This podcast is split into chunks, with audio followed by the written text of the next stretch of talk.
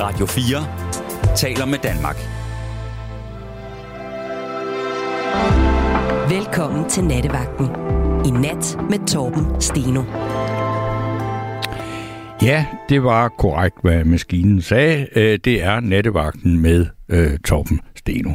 Og det, som jeg har, øh, hvad skal vi sige, tænkt en lille smule over i hvert fald, øh, hvad vi kunne snakke om i nat, øh, det handler om øh, det der med, at vi jo som unge, så øh, skal vi jo øh, for det første vende os til tanken om, at vi på et tidspunkt skal øh, tjene vores øh, penge selv, og, øh, og så har vi jo, gør vi os jo de første erfaringer med det at have et job. Og øh, det kan jo så, øh, da jeg var ung, så var det sådan noget med, at jeg har, jeg har samlet tulipanløg, jeg har øh, plukket æbler, jeg har øh, plukket jordbær, jeg har banket solbær, jeg har banket rust øh, i rust, altså i sådan nogle tanke i bunden af en østtysk kulbåd på Svendborg Skibsværft.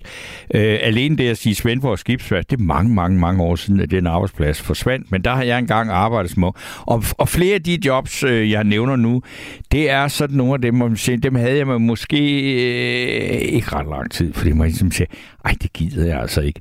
Øh, og øh, det var ikke fordi, at jeg sådan en tænkte, jamen det er jo sådan set meningsfuldt nok. For eksempel kan jeg huske, at, at, at jeg blev bedt om at gå ud i helt alene i en solbærmark. Og så fik man sådan et plastik øh, underlag på, ligesom sådan en præstekrav, og det skulle man så øh, lægge ud under busken, hvor der var fyldt med brændenælder og alt muligt lort, og vejret var dårligt, og det var bare ikke sjovt, at være alene, og så fik man udleveret sådan en, en Altså noget, der mindede om sådan det øverste stykke af skaftet på en skovl eller sådan noget. Og så skulle man bare tæske løs på den der busk, indtil der ikke var øh, flere bær tilbage, og så skulle de ligge nede i præstekrav. Og så skulle man samle den sammen, og så putte det op i en spand, og så blev det så vejet, og så kunne man tjene nogle penge på det. Og det kan jeg bare huske, at jeg havde gjort det en time, så det gider jeg simpelthen ikke. Øh, så gik jeg op og sagde, øh, det bliver uden mig. Og øh, jeg tror, det er sådan, at de fleste, når de hører den her historie, som ja, det er typisk, og det er de unge i dag, de gider ikke at lave noget almindeligt arbejde. Og sådan Nej, det gjorde de heller ikke, da jeg var ung. Øh, men, men så for eksempel, så øh, var jeg, samlede jeg tulipanløg, og det var altså heller ikke specielt øh, behageligt. Det var sådan noget med at ligge på knæ i en mark, og så kørte der en traktor rodet rundt i jorden foran, og det støvede helt vildt, øh, når det havde været tørt i lang tid. Men det var sådan lidt sjovt, fordi at, at vi var mange om det, og så kunne man sådan lave sådan nogle konkurrencer om, hvem der kunne gøre det hurtigst, fordi så kunne man nå at få sådan en lille øh, afslappet tur, mens den der... Fordi man startede ikke på en ny række, før alle var færdige og sådan noget. Og, der, og det var bedre lønnet og sådan noget, så det kunne jeg bedre holde ud. Men der er mange øh, parametre i det her, og det jeg gerne vil snakke med alle jer, der ringer ind på 72 30 44 44, 72 30 44 44, det er simpelthen, hvornår havde du et job, hvor du simpelthen, det gad du bare ikke? Eller hvordan kunne du holde ud og have sådan nogle jobs? Fordi dem, vi snakker om i dag, det er jo de jobs, som øh, meget, meget få danskere vil have. Øh, det er rengøring, det er bærplukning, det er øh, svampeindsamling i skoven. Øh, og det er jo godt, det har vi jo så øh, Filippiner og, og øh, øh Øst, øh, øh, mange østasiater, de er ikke bange for den slags arbejde, og de er også gode til det. Øh, og så er det jo øh, østeuropæere, og øh, ikke mindst for eksempel ukrainer. Hvorfor er det blevet sådan? Og øh, ring ind og fortæl om dine øh, bedste og værste oplevelser med arbejde, som du bare øh, simpelthen ikke øh, gad. Det glæder jeg mig øh, til at høre om, og øh, nu spørger jeg jo så simpelthen øh, Gabriel Blackman, altså har du haft jobs, hvor du simpelthen bare, det gad du ikke, men så sagde du op med det samme, eller hvad? Om jeg har. Om jeg har. Om, jeg har, ja, om du har, okay. Ja. Øh, altså, jeg har arbejdet inde på et bibliotek en gang, hvor jeg skulle sætte bøger op. Og det var da egentlig meget fedt, ikke? Det var, det var fedt, at jeg ikke skulle snakke med nogle mennesker. Ja. Jeg bare kunne gå og høre musik, men jeg skulle sætte alt muligt litteratur op, som jeg aldrig nogensinde ville have nogen interesse for. Nej. Så sådan, det var ikke på den måde lige... Øh... Heldigvis er verdenslitteraturen så bred og stor, at der er meget, du ikke har interesse for. Det er der. Er du sindssygt, ja. Jeg har også arbejdet som øh, barista og bager inde i Emery's. Okay. Øh, ude i øh, Gentofte. Åh, oh, det var bare nederen. Og så vil jeg kaffe for nogle rige røvhuller. Sindssygt. Folk, som ikke sætter pris på det. Og det er sjovt, når man arbejder derude. Nu har jeg arbejdet herinde i byen, Ja. øh, som barista og inde på Østerbro. Men Gentofte, jeg kan godt fortælle dig, det er det værste. Fordi de, de, øhm, de skal ikke bede om. De Nej. skal have. De skal have. Jeg skal have en kaffe latte. Så det er simpelthen, altså hvad skal vi sige, alle de fordomme, vi har om, at i velhaverkvarteren, der opfører folk sig uforskammet. Det kan jeg godt Altså, få jeg, jeg, det er mærkeligt, jeg kan huske også, at jeg har spillet som gademusikant, og, og, og de steder, hvor folk var meget velhavende, der tjente man aldrig noget. og de steder, hvor de ikke Jo. havde noget, der var ja. De meget, meget, meget, meget generøse med at Ja. smide lidt penge i kasse. Og det er måske lidt det samme, der gør. Men hvor lang tid holdt du så? Jamen, øhm, det var faktisk sådan, at jeg var inde hos Emery's i, jeg tror, det var 4-5, måske, et- måske et halvt år. Et halvt år, det er ja. Jo alligevel noget. Øhm, men det sluttede også... Øh, jeg, jeg skammer mig lidt over den måde, det sluttede på, fordi at... Øh, eller ej, det gør jeg måske ikke. Men øh, man blev ikke behandlet særlig godt. Man fik øh, 52 i timen, minus 15 kroner, hvor at man så kunne spise for de 15 kroner. Men Åh. jeg havde ikke nogen spisepause. Nej. Der Så ikke, og så, det var- så det var spise virkelig- memory, så skulle du jo æde helt enorme mængder brød. Præcis. Så jeg tjente 40 kroner i timen, og det gav ikke rigtig nogen mening. Jo. Nej. Øhm, det er jo børnearbejde, ikke? Ja. Men, øh, og det, det synes jeg så var lidt for meget. Så øh, en dag så ringede det til mig og var sådan, hej Gabel, hvor øh, du skal være her i dag. Ja. Hvor er du henne? Jeg tager telefonen, jeg ligger på en strand i Tel Aviv sammen med min mor. Og så siger jeg, ja, jeg kan sgu ikke komme i dag. jeg har ikke lige fået sagt det, men øhm, sådan er det. Og så sagde de, jamen, øh, det går ikke, Gabel. Så kan du ikke komme. Super. Så er du fyret. Så Ja. blev jeg fyret. Okay. Men ved du hvad, jeg havde et stort fedt smil på mit ansigt, Ja. fordi jeg havde det dejligt. Men du, og der var du sammen med din mor. Det er ikke sådan, du har ikke sådan en mor, der siger, ej, ved du hvad, tag noget, det gør man altså ikke, og du skal ikke rende af pladsen, og du er alt, for du, du, så, så, sådan er livet. Jamen, altså, så kom jeg hjem, og så gik der halvanden uge, så havde jeg et nyt arbejde. Okay, som altså, det var hvad? Ikke... Så tror jeg, jeg blev fodboldtræner.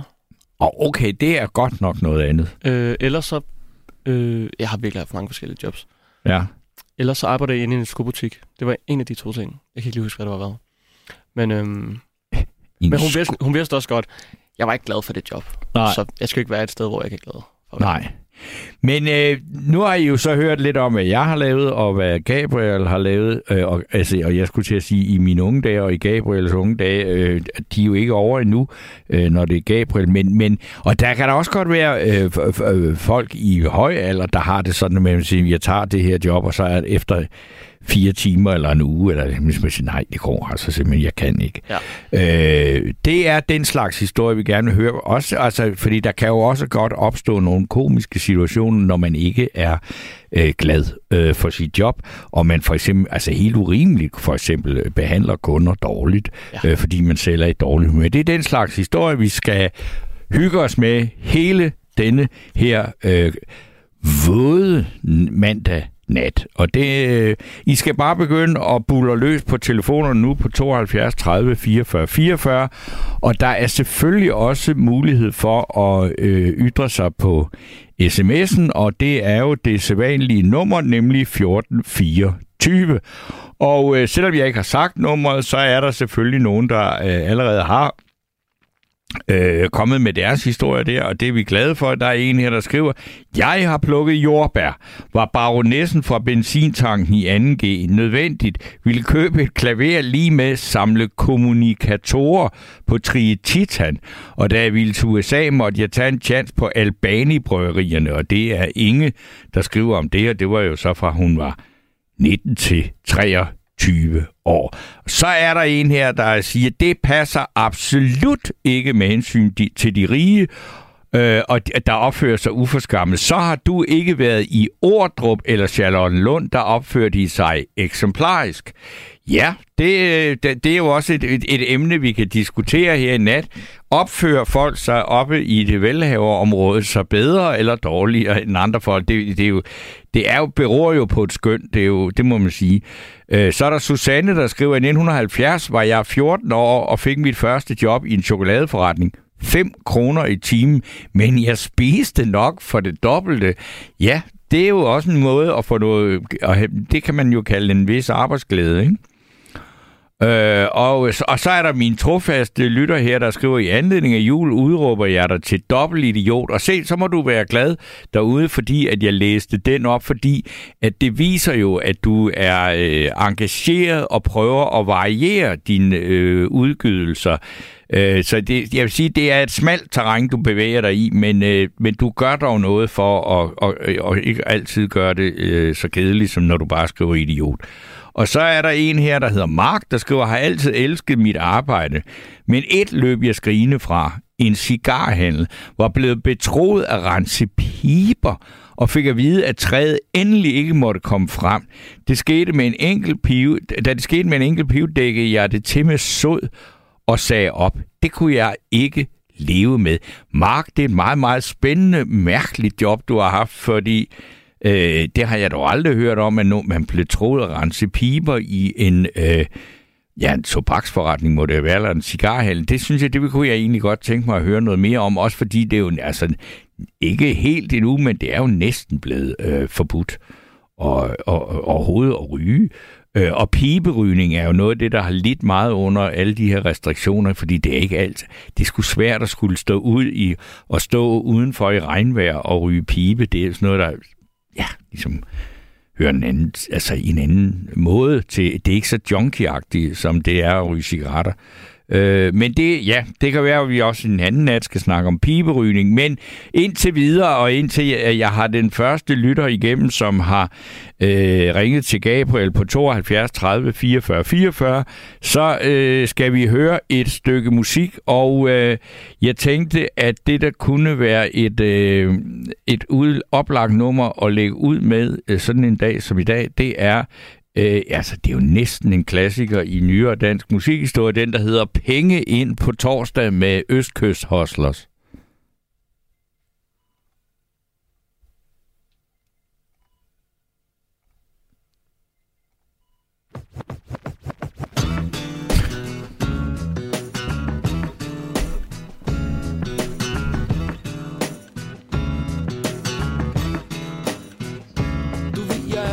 Fine fester. For højt til at ryge hasser Jeg er for impulsiv til vaner. For vant til faste pladser Jeg er for fattig til en taxa. For rig til rulle små Jeg selv for klog til at ryge dem Men jeg gør det sgu alligevel. For rød til kommunisme For grøn til vegetar. Ikke for hvid til at være blå Men jeg er for sort til at kunne forklare. Jeg er for træt til at drikke kaffe For dans til at drikke te. Men på torsdag får jeg løn Så hvad gør det? Ja, hvad gør det? Jeg siger uh, Ui, så vidt jeg ved. Går det rent af helvede til. Spørg mig om det rører mig lidt for lidt. For der går penge ind på torsdag. Og uh, det bliver fedt.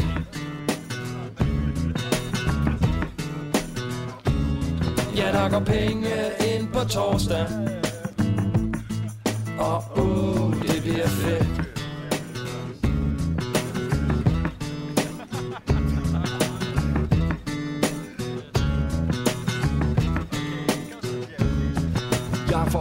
Til råd, men jeg er for rodet til at have orden. Jeg er for aktiv til at se fodbold, men for dårlig til at dyrke sporten. Jeg er for gammel til at score på et cola-diskotek. For ung til at bo i Jylland, for det holder bare ikke. Jeg er lidt for ren til fransk, men for beskidt til skraldespansk. Jeg er for tynd til slankekur, jeg er for fed til rap på dansk. Jeg er for tålmodig til at stoppe, jeg er for stresset til at blive ved. Men på torsdag får jeg løn, så hvad gør det? Ja, hvad gør det? Jeg siger uh, ui, så vidt jeg ved. Går det rent af helvede til? Spørg mig om det rører mig lidt for lidt. For der går penge ind på torsdag.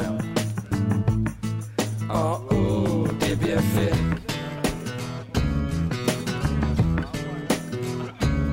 Ja, der går penge ind på torsdag. Og uh, det bliver fedt.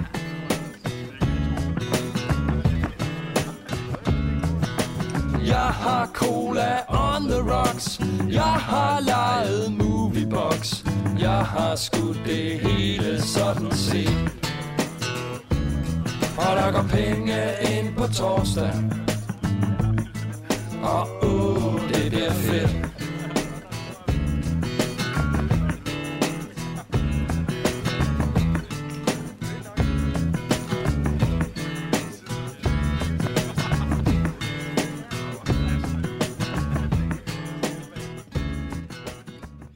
Penge ind på torsdag med Østkyst Hustlers. Og øh, ja, så er der jo ikke rigtig andet at gøre, end at sige god aften til Mark. Ja, hej Torben. Hej. Er det dig med piberne? Ja, det er det. Det må vi altså lige til bunds i. Hvad, altså, har du simpelthen været piberenser? altså, altså som øh, 16-årig arbejdede års tid i Thomsens Cigar og, og tobakshandel på Vestergade i Odense. Okay. Ja. Og i lang tid, der ekspederede jeg. Aha. Og de var de første, der fik Davidoff cigarer. Ja. Så, så selveste Davidoff kom ind med en lirtjet med to assistenter og viste, hvordan man, man tænder op i en cigar. Det var meget avanceret. De, der skulle en flamme under, for at dæksbladet skulle løfte sig, og så skulle de tændes, uden man sugede i dem. Og vi fik to cigarer med hjem, og min far og jeg fik en hver, og vi blev helt grønne i hovedet. Vi vidste ikke, man ikke måtte inhalere, så det var, det var ikke nogen... Men var det ikke alligevel, altså jeg, jeg, jeg mener, altså nu, nu er jeg holdt op med at ryge, og jeg ved også godt, man skal ikke inhalere cigarer, men altså når, når jeg røg cigarer, øh, dengang jeg røg smøg og alt muligt andet, så kunne jeg næsten ikke lade være med lige at inhalere lidt. Men det er jo den, hvis jeg savner noget ved at ryge, så er det der at ryge en cigar. Ja, det, det er herligt, altså. Jeg kan heller ikke mere. Du kan heller ikke mere. Nej, jeg må nøjes med cigaretter. Nå, du røgs med nøjes med, men altså, er det fordi, men, hvor, hvor, hvorfor, hvis du alligevel ryger cigaretter, hvorfor kan du så ikke ryge en cigar? Det er der, der er der et eller andet over det, ikke? Ja, altså, så skal jeg godt nok lade være at inhalere. Det kan jeg ligesom ikke lade være med. Nej, okay, det er det. Men, men det var dig, der skrev det der med det der med de piber. Altså, hvad gik man sådan øh, i, i gamle dage, da du havde det job? Altså, var det så sådan, at piberyger, de indleverede deres piber til sådan en service, nærmest som om, at de skulle sådan ligesom en bil, der skulle til eftersyn, eller hvad? Ja, de bliver sået til. Ja, Der var sådan et metal, dem som et håndtag på, og så nogle skarpe kanter. ja. Man skulle ned i pipen, og så dreje rundt, indtil man kom ned til det inderste lag sod. Og det gik fint i starten, men altså, så kom jeg ind til træet, det for at vide, det måtte det absolut ikke, fordi det ville brænde nul i pipen. Og så Nej. Jeg så sov, jeg sagde op.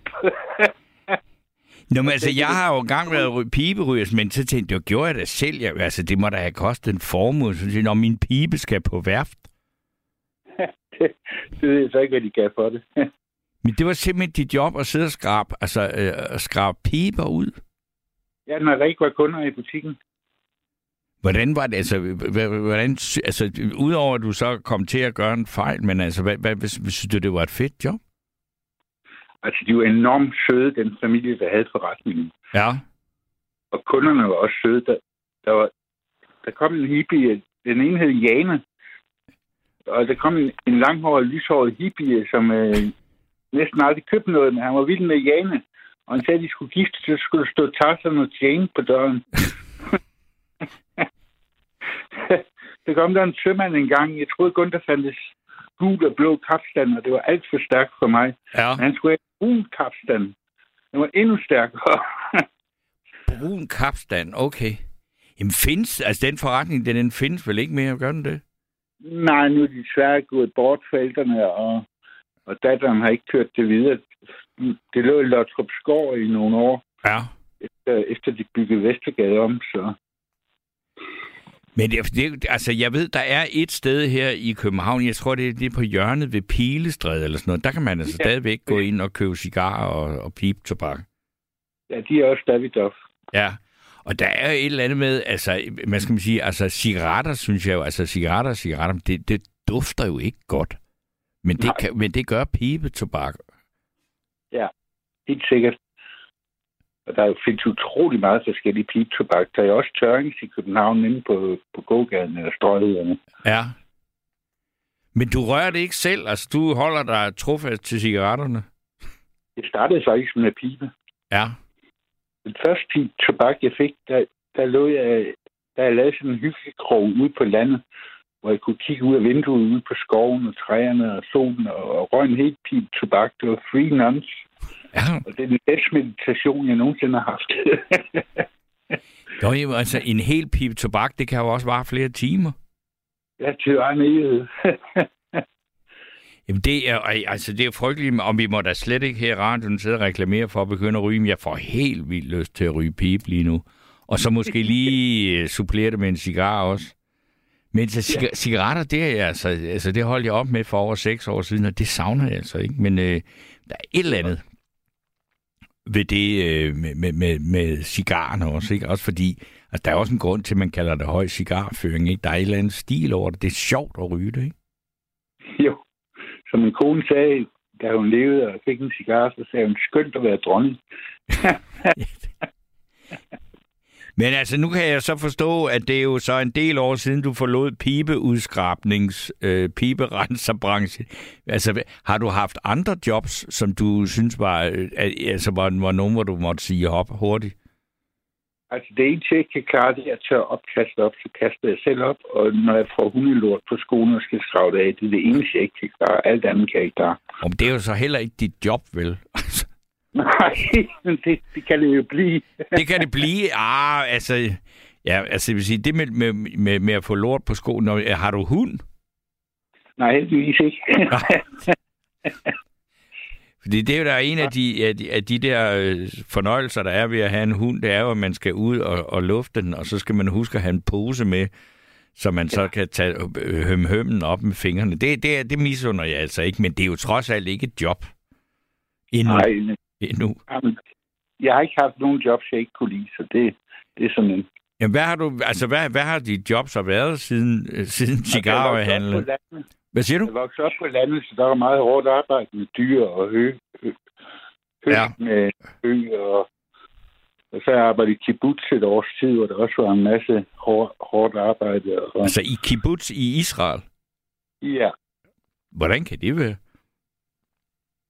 altså, jeg, jeg holdt op tre måneder før eksamen øh, på klassisk sprog i gymnasiet, fordi jeg, jeg blev skoletræt og gerne ville opleve noget. Ja. Mine forældre sagde, at jeg skulle finde på noget andet, og så fandt jeg på at tage kibbutz, så det var et år. Okay. Ja. Nå, fordi det, altså nu kan man sige, øh, en kibbutz, det er jo en, en helt særlig øh, måde både at leve på, altså hvor, hvor, hvor alt afhængig hvor man står henne politisk og sådan noget, så har man jo gjort det til, at det var jo sådan en slags øh, socialistisk kollektiv, ikke? Og så er det jo også blevet forbundet med sionisme, altså det er jo Israel, ikke? Altså det er jo ikke, det, hvad skal man sige, det er jo et, det er jo ikke et sted, man tager hen og arbejder, uden at folk har en mening om det. Nej, men jeg var, jeg var rimelig apolitisk. Jeg var desillusioneret, politisk desillusioneret et år som elevrådsformand i, i skolen. Jeg har aldrig interesseret mig for politik siden, altså. Okay. Hvad Ja. år var det, du var i kibbutz? Øh, ja, har jeg været? Jeg har været en 17-18 år, så det har været... øh, Ja, hvad bliver det? Jeg er født i 61, så... Okay. 79. Ja. Men det er jo også, ja, så, altså, så, men det var så efter den tredje, altså Yom Kippur-krig. Altså, der var meget med krig i Israel, ikke? Jo, der sprang også en bombe i nærheden i, i en by, der hed øh, Hadera. Ja. Vi kunne høre den helt hen til kibbutzen, selvom det var 50 km væk. Men hvad fik du ud af det, kibbutz? Altså, hvad En fik... masse, øh, en masse venskaber og en god kæreste og, og en rejse til Ægypten, hvor jeg havde ferie, hvor jeg mødte min nabo fra, fra Odense. Okay, det var der jo alligevel også noget. Ja, i, i, i, Cairo, altså 12 millioner mennesker, og så mødte jeg tilfældigvis min nabo og hans kammerater, hans kammeratens skole. Ej, det er helt vildt. De betalte så for, at jeg kunne komme til Luxor og Aswan. Det havde jeg ellers ikke råd til, så jeg fik set kongernes stal og alt det der. Ja. Så det var meget fantastisk. Du sagde, du fik en kæreste. Er, det er du kæreste med hende endnu? Nej, hun, øh, hun skrev, det var meningen, at vi skulle mødes i Danmark. Og hun var på vej herop og kom til Sild, og hun altid skrevet brev på grønt papir, men en dag kom der et brev på gråt papir, og jeg blev fyret. Nå. Så du har simpelthen prøvet at blive fyret på gråt papir? ja. Og jeg var helt ude af den og lå og kiggede op på en plet i loftet, og jeg var meget ked af det. Og min far tilbød mig så, selvom han havde sagt, at det aldrig var noget for mig, et job i hans firma Mette Munk. Der var en vinerbrødsfabrik. En... Der arbejdede jeg i tre år. Okay. Så troede jeg, jeg skulle være forretningsmand og prøvede at tage... Men jeg var elendig til økonomi. Jeg prøvede at tage en højere handelseksamen. Jeg skrev mig lige igen på de humanitære fag. Ja. og begyndte på HD, og de snakker om vækst hele tiden. Jeg tænkte, hvad med efterår og vinter? Og jeg kunne slet ikke, slet ikke rumme det. Nej. Så øh, jeg valgte det, jeg altid har brændt for at blive musiker. Jeg heldigvis arvet nogle penge, så, så siden der har det været musik. Okay. Ja. Jamen, så skal vi, så vil jeg da også have at vide, hvad det er for noget musik. Det er rock og rulle og Okay. amerikaner. Og... Så det har du simpelthen, altså man må sige, du har prøvet lidt at være, altså hårdt landarbejde, og så øh, kras piber ud, og en tur i en kibbutz, og, og, og, og, og noget med noget vin og brød også. Ja, de får smilebrød. Og så, og så endte det med musik. Ja, Det er jo, heller, det er jo, heller, altså, det er jo ikke ligefrem det nemmeste at leve af, vil jeg sige. Men man kan jo så vælge at leve sådan lidt halvdårligt. heldigvis har jeg arvet min farmor i en ret tidlig alder. Okay. Så jeg kunne også hjælpe de andre, så, så vi kunne leve, så vi kunne spille fuldtids. Ja. Okay. Ja. Det er en, en, en meget, meget, men så vil jeg sige, og du er jo, du- altså det er jo helt vildt, du er jo yngre end mig. Så, altså, men, men du har jo haft et, et, et øh, hvad skal man sige, et meget varieret arbejdsliv, og det har du vel stadigvæk så? Eller hvad? Nu er det kun musik. Nu er det kun musik. Ja. Ja. og jeg så jeg har holdt en pause et år, men jeg skal i gang igen næste år med min gode ven Flemming, jeg spiller med i 37 år. Okay. Og, der, altså, I, og I har spillet altså, sammen i 37 år, altså, øh, men ikke som duo, men i forskellige orkestre, eller hvordan?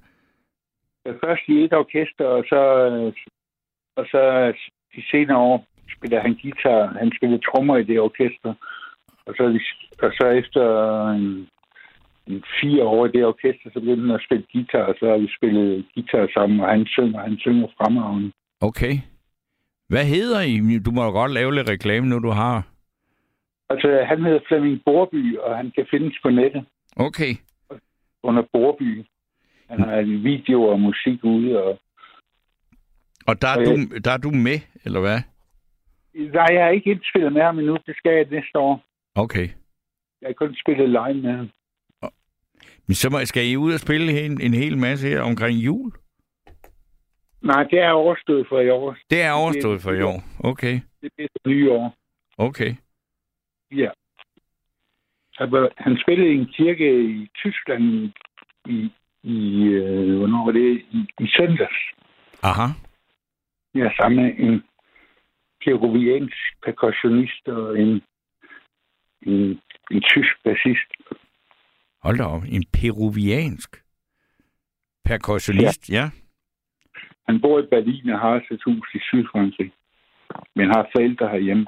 Okay. Vi har haft krondiamantbryllup. Da han kommer, han kommer på fredag, og vi skal ud og spise noget godt. Jamen, det lyder jo altså... Ja, det kan jeg godt forstå, at, at hvis man øh, har muligheden for at kunne lave øh, et udkom af at spille musik, så ville jeg da også gøre det, hvis jeg kunne det. Altså, men jeg er nødt til at lave lidt nattevagt en gang imellem.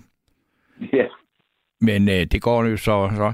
Men øh, Mark, jeg vil sige tusind tak for din, øh, øh, hvad skal man sige, meget brogede baggrundshistorie her. Det, så, øh, så jeg vil sige tusind tak for det, og så vil jeg øh, til til dig, og så vil jeg sige, at man skal bare ringe på 72 30 44 44.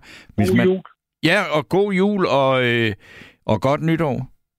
Jo, tak i lige måde. Hej, hej. Hej.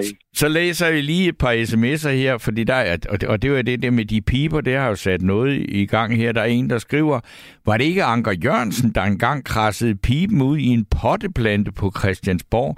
Det skal jeg ikke udtale mig om, men øh, øh, det kan der være, der er nogen, der øh, kan afkræfte eller bekræfte øh, den øh, historie. Så er der Hans Jultved fra øh, Hillerød, der skriver, et gammelt rygte fortæller, at cigarer fra Cuba blev lavet af kvinderne, og at de rullede dem mellem benene. Ved I, om der er noget om snakken, eller er det bare en god historie? Og det vil jeg sige, den har jeg også hørt mange gange, men om det bare er en god historie, eller om der er noget om snakken, det skal jeg ikke øh, gøre, mig til, øh, gøre mig klog på. Men det kan jo være, at der er øh, nogen, der har nærmere kendskab til Cuba, øh, der lytter med eller ved noget om den øh, historie, så de skal da endelig øh, melde sig. Og øh, så er der kommet en kommentar til her, og det er til, til hvor den her Østkyst Hostler sang, der hed Penge ind på torsdag, der er en, der skriver, kan huske mine forældres brune lønningsposer, som de fik hver torsdag. Ja, det er jo nemlig sådan, i gamle dage, så fik man jo altså rent faktisk øh, øh, lønningspose, og man fik det, øh, der fik man ugeløn. Så øh, det er jo, øh, ja, det er godt nok længe øh, siden, men det har man jo altså øh, fået dengang. Kontanter. Og øh, nu har jeg så øh, lige, for, lige fået at vide, at vi har Inge Lise med. Og god aften, Inge Lise. Hallo? God aften, jeg, jeg hedder Anne-Lise. Nå, det må du undskylde. Men øh, god aften, Anne-Lise.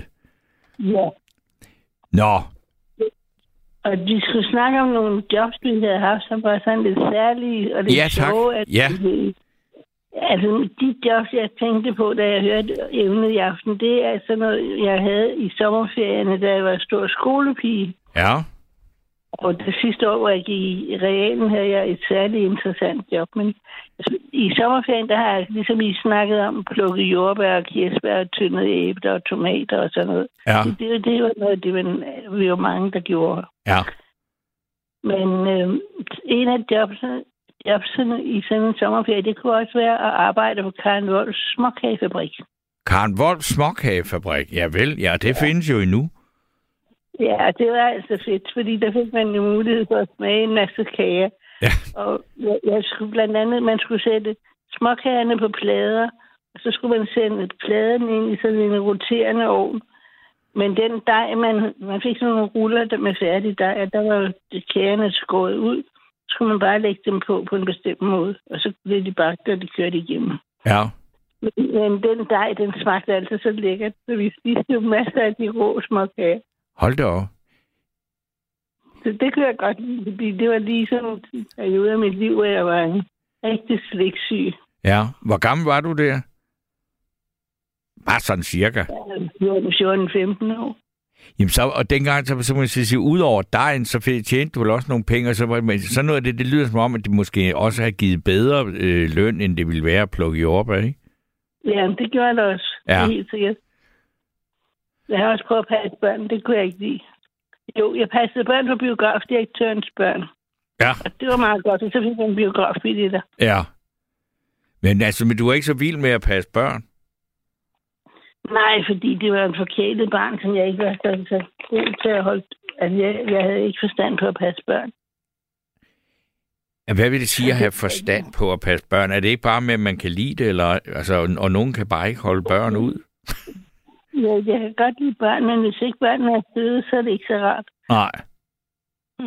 så det var et, barn, jeg ikke rigtig kunne få til at manke ret. Hvis man skulle sige det sådan. Ja. Jeg, passede barnet, og det var okay. Ja. Men øh, det, det var fedt at få biografbilletter. Ja. jeg havde et virkelig dejligt job, mens jeg gik i realklassen. Fordi øhm, jeg var blevet ansat til at være serveringsstuepige i et meget fint velhaverhjem i yderkanten af Lyngby Toppe Kommune ud mod Frederiksdal. Ja. Det mit bord. Og det var sådan, at jeg skulle møde med sort kjole og stivet hvidt forklæde. Og så jeg melde mig i køkkenet downstairs. Det var rigtigt upstairs, downstairs herskabshjem. Ja. Og så hos ko- kokke ene pigen, som jeg var meget, de var meget herskabet var jo optaget af, at jeg kom godt ud af det med deres kokkepige. Ja. Og heldigvis så blev vi vældig gode venner. Men alene det, du har været et sted, hvor der er, har været kokkepige, og man mødte i den slags, det, så det lyder, det, altså det er jo virkelig ikke mange steder, man har det mere. Det lyder næsten som Nej. om, det var øh, i, i, hos Varnes, ikke? Ja, det var det næsten også. Og i virkeligheden var en af dem, der boede i familien med i, i Matador. Nå, okay. Hvem var dog det? Jamen, det var John Hans Petersen. John Han Petersen, ja, altså herr Stein fra Matador. han Ja, sagde- ja, ja, det var ikke det samme. Det var hans familie. ja, okay. Han, hans forældre. Ja, Det var der, jeg var ansat. Og de var vanvittigt søde. ja, Og jeg lærte en hel masse mærkelige ting, fordi de havde en anden øh, hvad skal jeg sige, køkken og mad tradition, fordi fruen i huset, det måtte man jo vente sig til, at det var fruen i huset. Ikke? Ja. Hun, hun var ikke dansk, hun havde en irsk baggrund, og hun havde lyst til den mad, de fik. Det var mere britisk inspireret. Men når jeg kom, så fik jeg lov til at gå op og, og rydde ud efter eftermiddagstid, når de havde haft high tea. Ja. Og så var der måske snitter og en gurkesandwich til mig, så kom sulten skolepige på en lang cykeltur. Og det var jo helt herligt. Det lyder meget... Ja, nu får vi også lyst til noget, noget te. Ja, ja, bestemt. Og, og det er smukt porcelæn og alt. Det, det var vældig fint. Så, så når det var ryddet til side, så skulle der dækkes et bord til middagen.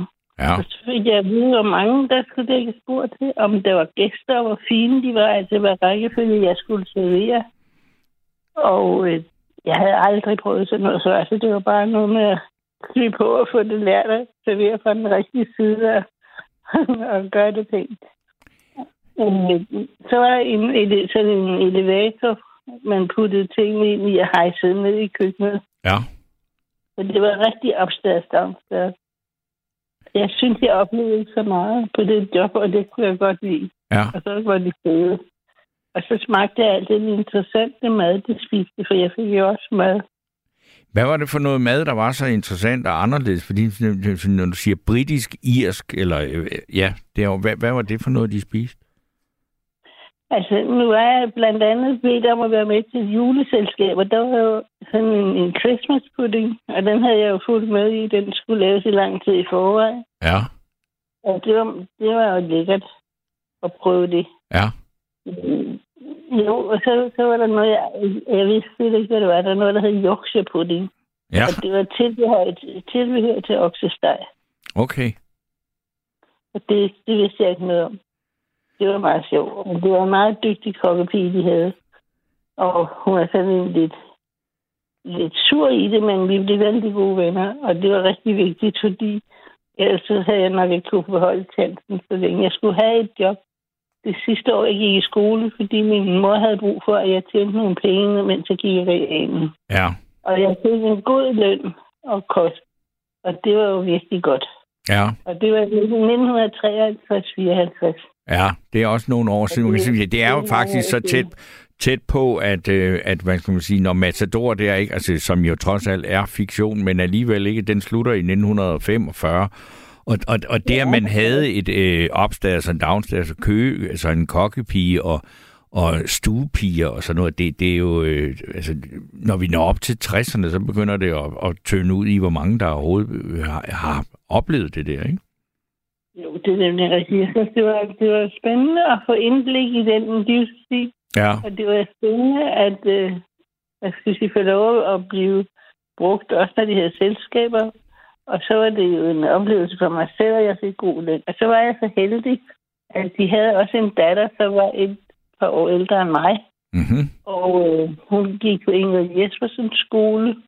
Og Ja. jeg blev spurgt på den mest øh, sådan hensynsfulde måde, om jeg eventuelt kunne tænke mig at arve noget af datterens tøj. ja. Og det blev jeg rigtig glad for, fordi så blev jeg pludselig den smarteste pige i klassen. Ja. Hvor, Så hvor stammer du selv fra? Altså, fordi man kan godt høre, at det der, vi er op nord for København, det er op, hvor, Ja, hvor øh, er- Gabriel siger, at folk opfører sig dårligt, når de køber kaffe hos Emery's. Ja, jeg vil nok sige, at de her mennesker, de opførte sig utrolig pænt. Ja. De var meget, meget søde, og, og man, kunne, man følte sig ikke dårligt behandlet på nogen måde. Men jeg tænker bare, når du kom der i, i køkkenet ned øh, øh, hos kokkepigen og skulle tjene, og sådan, hvor, hvor stammer du selv fra? Jamen, jeg, jeg var jo skolepige. Og vi, det hele det foregår i Lyngby-Torbe Kommune. Okay. Og så vil sige, så har der også været steder i Lyngby, hvor, man, altså, hvor der boede folk dengang, Ja, som ikke havde tjenestefolk, ikke? Jo, det er da helt sikkert. Jeg kom fra et almindeligt arbejderhjem, med, hvor vi boede i lejlighed og havde fremleje og så videre. Ja. Okay. Det var, det var noget helt andet med enlig mor. Der var ikke mange penge, så det sådan med. Det var også derfor, at det var nødvendigt. Ja. Jeg fik et job, ellers havde jeg ikke fået lov at gå i reglen. Min mor havde ikke råd til at give i skole længere. Mm. Så sagde hun, at hvis, hvis jeg kunne kunne kæbe det der job, så ville det være i orden, kunne få lov at gå i skole derinde. Men det lyder jo simpelthen som det rene idyl, ikke? Altså, du øh, kom i realen, du tjente penge, og det var nødvendigt, og så kunne du oven i købet godt lide at være der, hvor du tjente dine penge, ikke? Ja, det kunne jeg faktisk. Det var ikke noget, man behøvede at være ked af. Nej. De, var- de var vældig søde og meget sådan, hvad skal jeg sige, man blev behandlet som et menneske. Ja. Men hvor længe blev du ved med det? Det havde jeg hele reglen. Ja. Og hvad, Og- så, og, og så, men, hvad, hvad så efter realen? Så, øh, hvad så? Ja, men så skulle man jo ud og finde sig et arbejde. Og med en reel eksamen i 1954, så var, hvis man skulle... Altså, det var jo ikke nær så mange, der læste videre. Det, det var Ej, det var sjældenhederne. Så når man kom fra min baggrund, så var det vigtigt at få et job, hvor man straks fik en god løn. Og Ja. det fik man i det offentlige, og jeg blev ansat som assistent i liv på et rådhus. Og Okay. blev uddannet i skattevæsen. Hold Og da det op. var, det var vældig, vældig sjovt. Fordi jeg kom så på, altså, det var i Lyngby Kommune, der havde man en periode, hvor man ansatte hele 10 assistentelever af gangen flere år i træk. Det betyder, at vi kom en 20-30 unge mennesker ind på en arbejdsplads og kunne have det rigtig skægt med hinanden, samtidig med, at vi var elever. Ja, Og så der, der blev en vældig god ånd, fordi der var, der var sport, der blev idrætsforeninger, der blev fester. Det var, det var rigtig skægt. Og Ja, så du- sagde man, nu, ja, ja, ja. Så havde man efterhånden fået en uddannelse, Og hvad, man kunne... Ved du, det, jeg, der, der, det er lidt sådan når du ikke siger noget, så lyder det næsten som om, at din telefon ikke er der. Jeg ved ikke rigtig, hvad det er, fordi, men, men øh, jeg vil godt har du så været i skattevæsenet øh, i Lyngby Torbæk stort set siden? Nej, jeg startede der, Ja. men det var ikke, det var ikke noget... Der var en voldsom kvinde, øh, hvad skal jeg sige, nedvurdering. De, de kvindelige elever fik ikke lov at lave med kvalitetsarbejde. Okay, Det var kun de mandlige elever, der fik lov til det. Så okay. jeg opdagede, hvor umuligt det var at komme igennem og lære at få kvalificeret arbejde, så stoppede jeg. Mhm. Og så senere så er jeg kommet tilbage til en kommunal stilling inden for en anden forvaltning, som passede bedre til mig. Og det var jo rigtig godt. Og hvad var det så for noget? Men så kom jeg på socialforvaltningen. Og vi er stadigvæk i Lyngby Torbæk. Nej, så rykkede jeg til Birkerød. Og så til Birkerød. Okay. Ja, og og det var, det var også godt. Ja. Så sådan set, så hedder det, at man har fået en kommunal uddannelse, og så kan man bruge den til lidt af hvert. Ja. Og i dag er jeg 85 og har min gode pension. Ja. Og man fik aldrig sådan voldsomt meget i løn, men man vidste, så så fik man sin pension. Og det må man så sige, det er rigtigt nok, hvis man lever længe nok. Ja. Så ender det med, med, at man har fået en løn. Hvor må jeg spørge, så fri, er så fri at spørge, hvor du bor henne nu så? Altså, bor du i, i Birkerød, eller deroppe af også? Ja. ja. Ja, jeg bor i Birkerød. Ja. Og det er vel Ja, også det fint? var- Ja. Ja, ja, det er helt fint. Jeg boet i Birkerød i 50 år, eller sådan noget lignende. Okay. Men Birkerød blev jo lagt sammen med Sønderrød, så vi kom til at hedde Rudersdal Kommune. Det øh, ved jeg, fordi at øh, jeg har nemlig også godt nok meget kort overgang boet i Birkerød. Nå, Så det, øh, og jeg har en, øh, en, en niece, som har været byrådsmedlem i Birkerød og senere i Rudersdal. Hende må jeg kende. Ja, hun hedder Maria Steno. Det er Maria Steno. Jamen, det er jo en af dem fra den, øh, hvad hedder det, lokallisten. Fuldstændig, ja, det er rigtigt. Jamen, det er godt. Nå, da, det er godt. Ja, Jamen, ja, det er bestemt. altså, det, ja, det var meget, hun blev valgt ind i byrådet, da hun var 18. Det svarer næsten til Sofie Løde. Hun er jo også herude fra. Jamen, Sofie Løde, hende har jeg været med. Hun, hun var så lille, at hun skulle have en hånd, altså man skulle holde hende i hånden, når hun skulle over vejen. Fordi hun er, var gode veninder med Maria Stenos lille søster, som jeg også kendte. Mm. Ja, okay. Hvor boede du selv i Birkerød? Jamen, jeg boede et kort overgang, så boede jeg et halvt års tid hos min søster ude på noget, der hed Tejlværksvej. Okay, så kender jeg, jeg kender det jo godt. Jeg kender jo byen rigtig godt. Når man har arbejdet på Rådhuset i Birkerød, så kender man byen godt. Ja, det, det, det gør man. Men, øh, så, så, så det er jo, men det er jo sådan helt tilfældigt, du lige øh, residerer et sted, hvor jeg faktisk er sådan er, er ret godt kendt, fordi det ville jeg slet ikke kunne præstere for eksempel omkring Lyngby Torbæk, men det er så på grund af de der familiære relationer, ikke? Ja, men det er jo sådan, altså Danmark er jo ikke større, end man næsten hurtigt opdager, at man har relationer rundt omkring.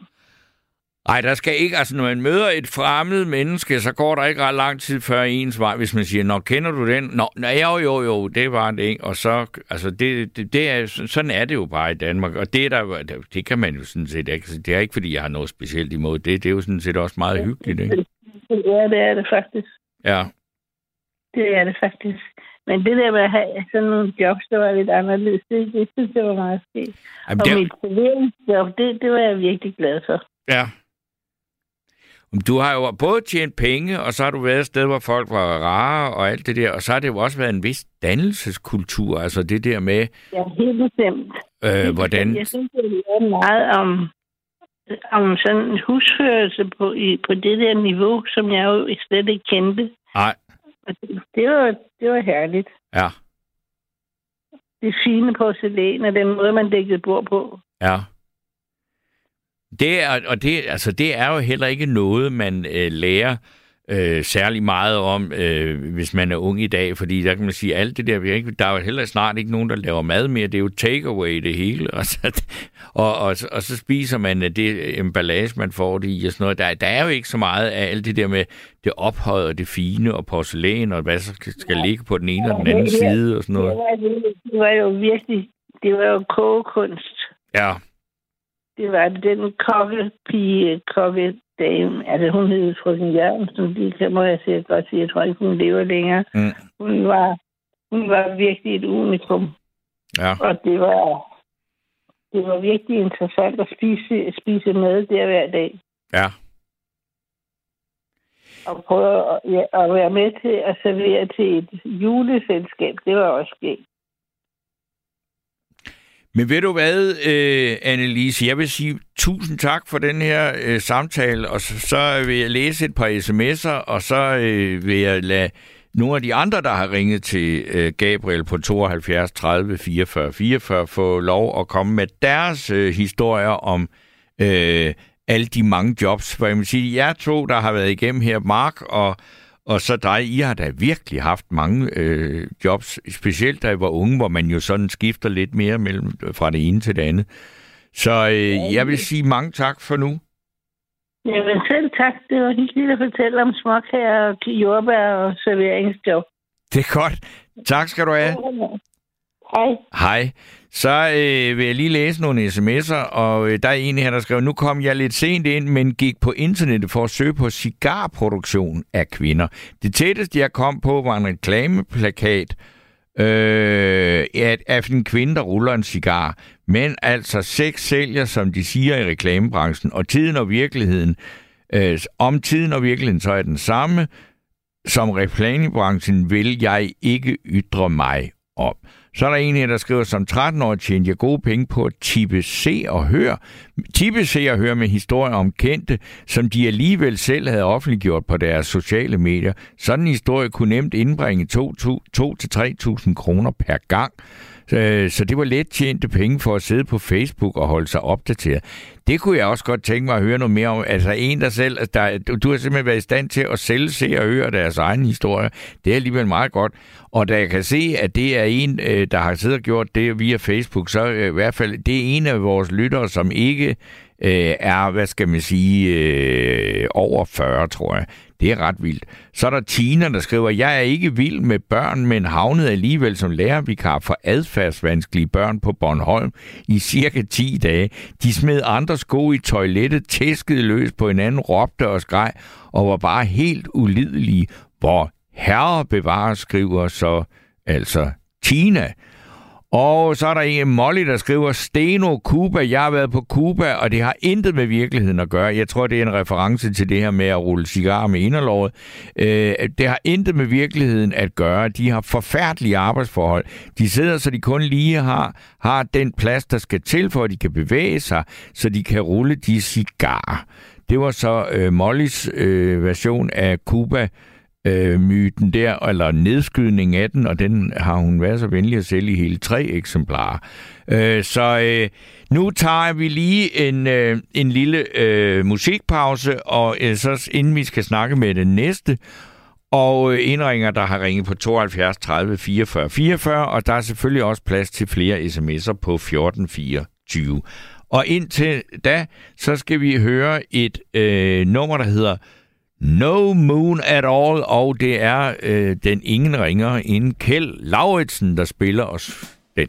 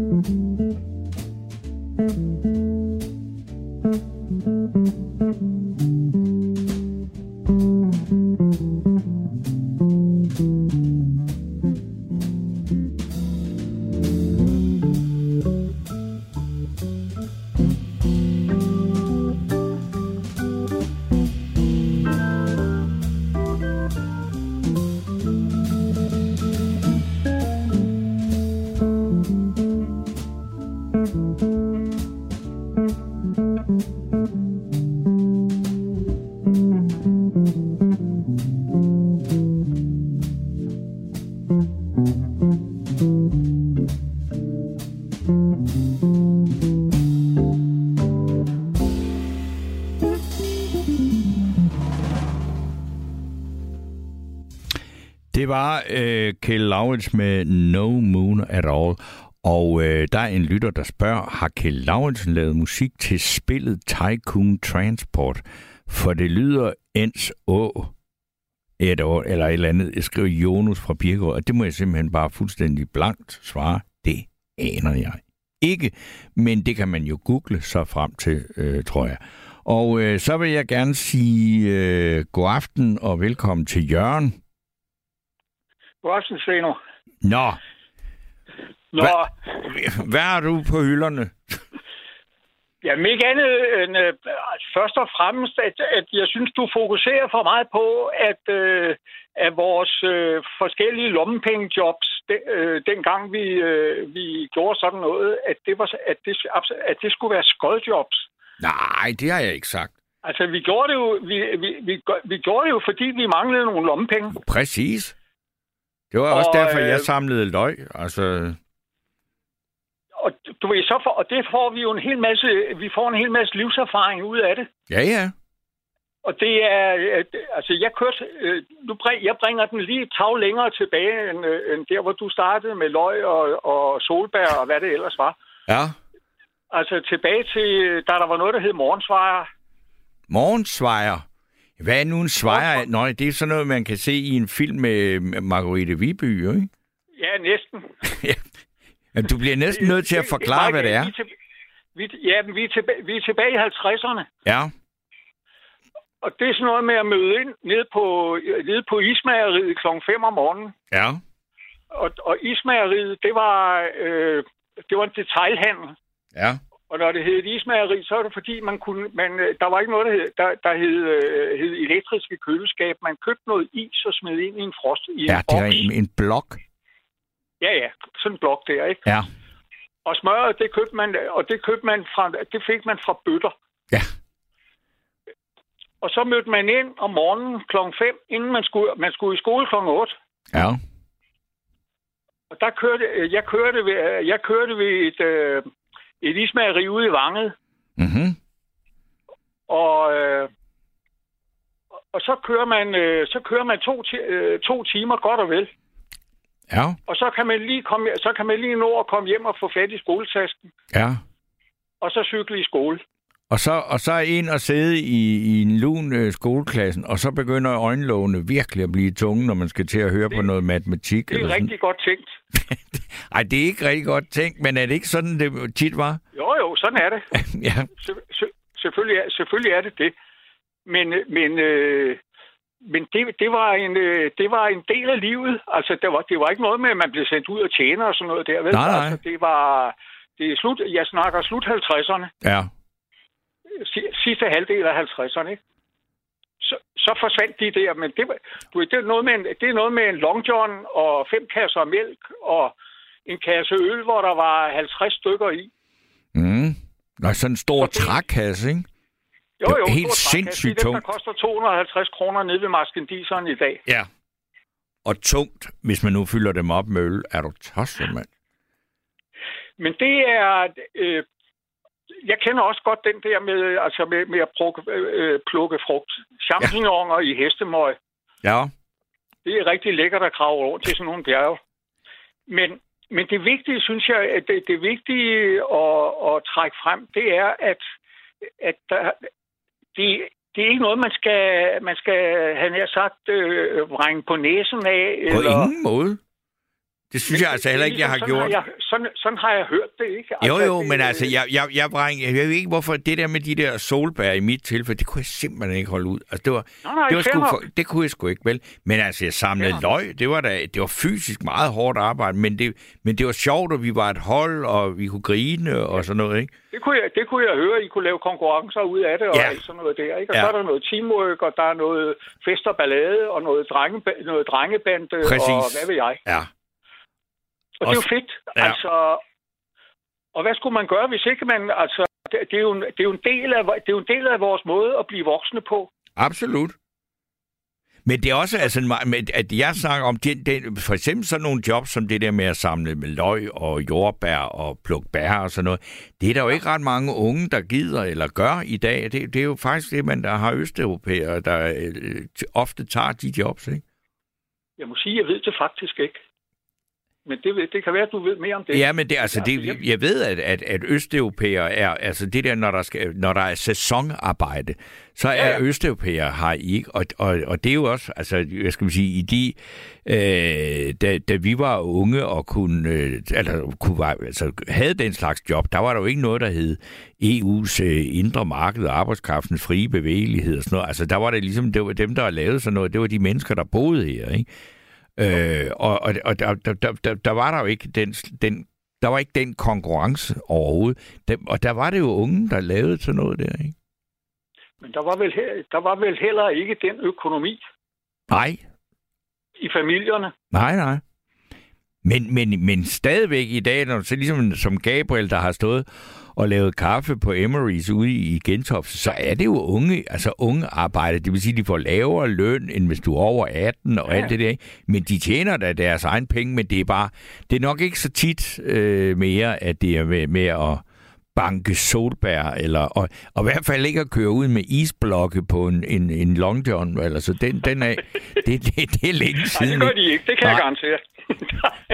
Var det ikke meget godt betalt, altså det der øh, at være svejer? Og efter forholdene. Altså, at, at, at, hvis, var det på akkord eller sådan noget? Du hvor mange ture kan du Nej. nå, eller, eller var det Nej, timeløn? Eller? nej, det, det- nej det, var, øh, det var, det var, altså, ja, det, var, det må have været timeløn, men det var, det var, altså, det var per vagt. Ja, okay. Fik man et, fik man et eller andet beløb, ikke? Ja. Jeg, og jeg må tilstå, jeg kan sgu ikke huske, hvor meget det var, men, men det var da, det var da åbenbart nok til, man gad stå op om morgenen.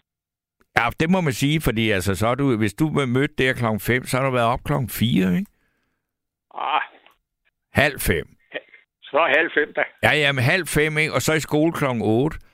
Så skulle ja. du jo også have en lur, når du kom hjem fra skole, ikke? Ah, det, nej, det, ja, det ved jeg sgu altid ikke. Det tror jeg egentlig ikke. Og prøv at tænke, hvis man havde sagt, altså, at, at altså, hvis man havde øh, prøvet at, at, at skitsere for nogen i dag, at, øh, at du som øh, skoledreng stod op klokken halv fem og var på arbejde, fysisk krævende, hårdt arbejde, indtil du skulle i skole, og så øh, skulle holde dig vågen til det, og så ikke engang skulle øh, have lov at få en lur, når du kom hjem. Det ville jo, altså... Det tror jeg ikke vil være, være populært. Nej, det tror jeg ikke. Men, Altså, der, der vil, du, du ville få en, en psykiatrisk diagnose i stedet for, for med det samme. Ikke? Og sige, der, det der er et jeg eller andet, det, det går ikke. For siden. Ja. Men du mener ikke, du har taget skade af det? Du, du har vel også, hvad har du lært af det dengang? Altså betød det noget for, hvad for et, en, øh, et erhverv, du fik senere? Overhovedet ikke. Overhovedet ikke. Nej, overhovedet ikke. Men altså, jeg har, øh, jeg har da... Jeg tror nok, altså du det er jo svært at sige, hvad det er, man har lært. Altså, at, at det, man er blevet til, hvor, fanden, hvor samlede man det op? Men, men øh, jeg, tror, jeg tror da, det har, jeg tror da, man, man lærer at man lærer at klare sig selv på en eller anden måde, når man, lærer, når man kommer ud og tjener sine egne penge. Ja. Det tror jeg er utrolig vigtigt. Ja. Og det, og, det, og det gør de unge vel også i dag. Jamen altså, jeg, jeg kan da huske, øh, altså, og det er jo forbindelse med, med øh, mine, altså de børn, jeg selv har boet sammen med, ikke? Og altså var en, hvor man sagde, ej, han var så skoletræt, og han ville ud af gymnasiet, og sagde, jamen det, det er der jo så ikke noget at gøre ved, men fandme ikke have, at du bare ikke laver noget som helst. Nej, nej, det var heller ikke det, der var meningen. Så gik han direkte ned i, i Fakta og fik et job dernede, ikke? Og, og, så, Ja, og, det jo og så det var jo cool nok. typisk skoledrengjob. Og så ville han jo gerne, altså, og, og det var fordi, han havde egentlig ikke sagt så meget om det, men det kom jeg så til, at, at der var nogle ting, han gerne ville have, og så var det altså nemmere at få dem, hvis man øh, tjente pengene selv. Øh, så, så Det på den måde er det... Ja, og, og, og det, er jo, det, det er jo meget det, der motiverer folk, det er jo, de... Selvfølgelig. Altså, der er nogle ting, de gerne vil have. Han ville gerne have en hel masse tilbehør til nogle musikinstrumenter og sådan noget. Ja. Og det var, det var halvdyre sager, ikke? Så, men så tjener jeg pengene selv. Og så gik han så tilbage efter at have været ude et år, og så tog han bare en, en HF-eksamen og sådan noget. Altså, så, så, så, på den måde er det jo det samme, øh, tror jeg. Og det, det var jo også fordi, du gerne ville have pengene at, til dig selv, og dem kunne der ikke nogen andre, der kunne blande sig i, hvad du brugte til. Da du var Men jeg må svejer. Jeg, jeg ved ikke, altså jeg ved ikke, hvor meget, hvor meget, øh, hvor meget øh, øh, de, de unge der i, øh, i 14, 14, 16 alderen, hvor meget 15, Ja. 15 til 18 års alderen, eller hvad, hvad det nu er. Ikke? Jeg ved ikke, hvor meget de, de egentlig går efter de der jobs. Jamen, jeg det tror, jeg jeg... hvordan- hvordan i Yeah. dag. Altså, du, hvis du går ind i, i et af de der øh, lavpris-supermarkeder og ser dem, der går og sætter varer op og sådan noget, de er jo altså ikke, det er jo nogle relativt unge mennesker næsten alle sammen, ikke? Jo, jo. Jo, jo, det må vi sige. Ikke? Altså, det er mere det der, det der meget hårde fysiske arbejde, som det jo... Altså, jeg ved jo godt, hvor ondt man kan få i ryggen af at samle løg eller plukke jordbær.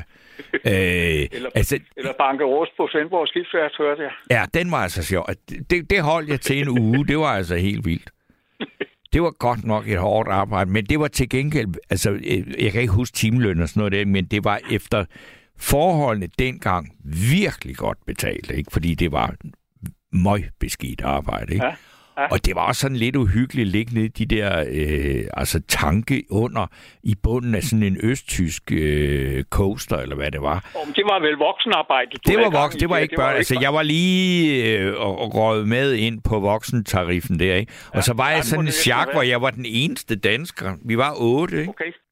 Og resten, det var øh, tyrker, ikke?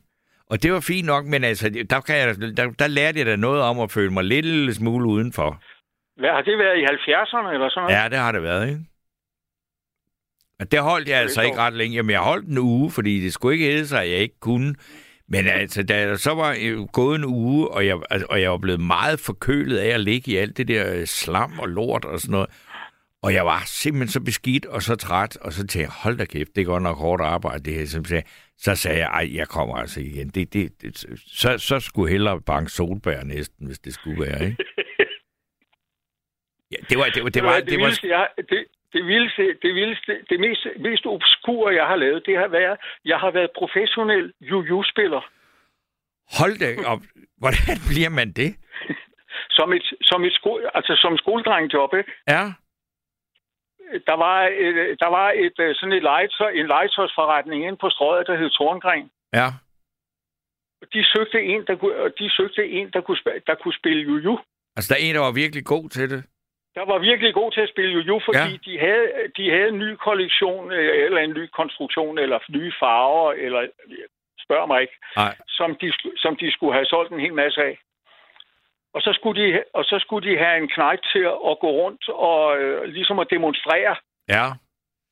hvad, det her, hvad, den, hvad sådan en juju kunne bruges til. Ja. Og det var altså godt nok ret vildt. Du må have været helt sindssygt god til det, fordi det er der... Jeg var, altså, ret god til, jeg var Ja. ret god til det. Jeg blev, Okay. der, jeg blev der i hvert fald ansat. Ja.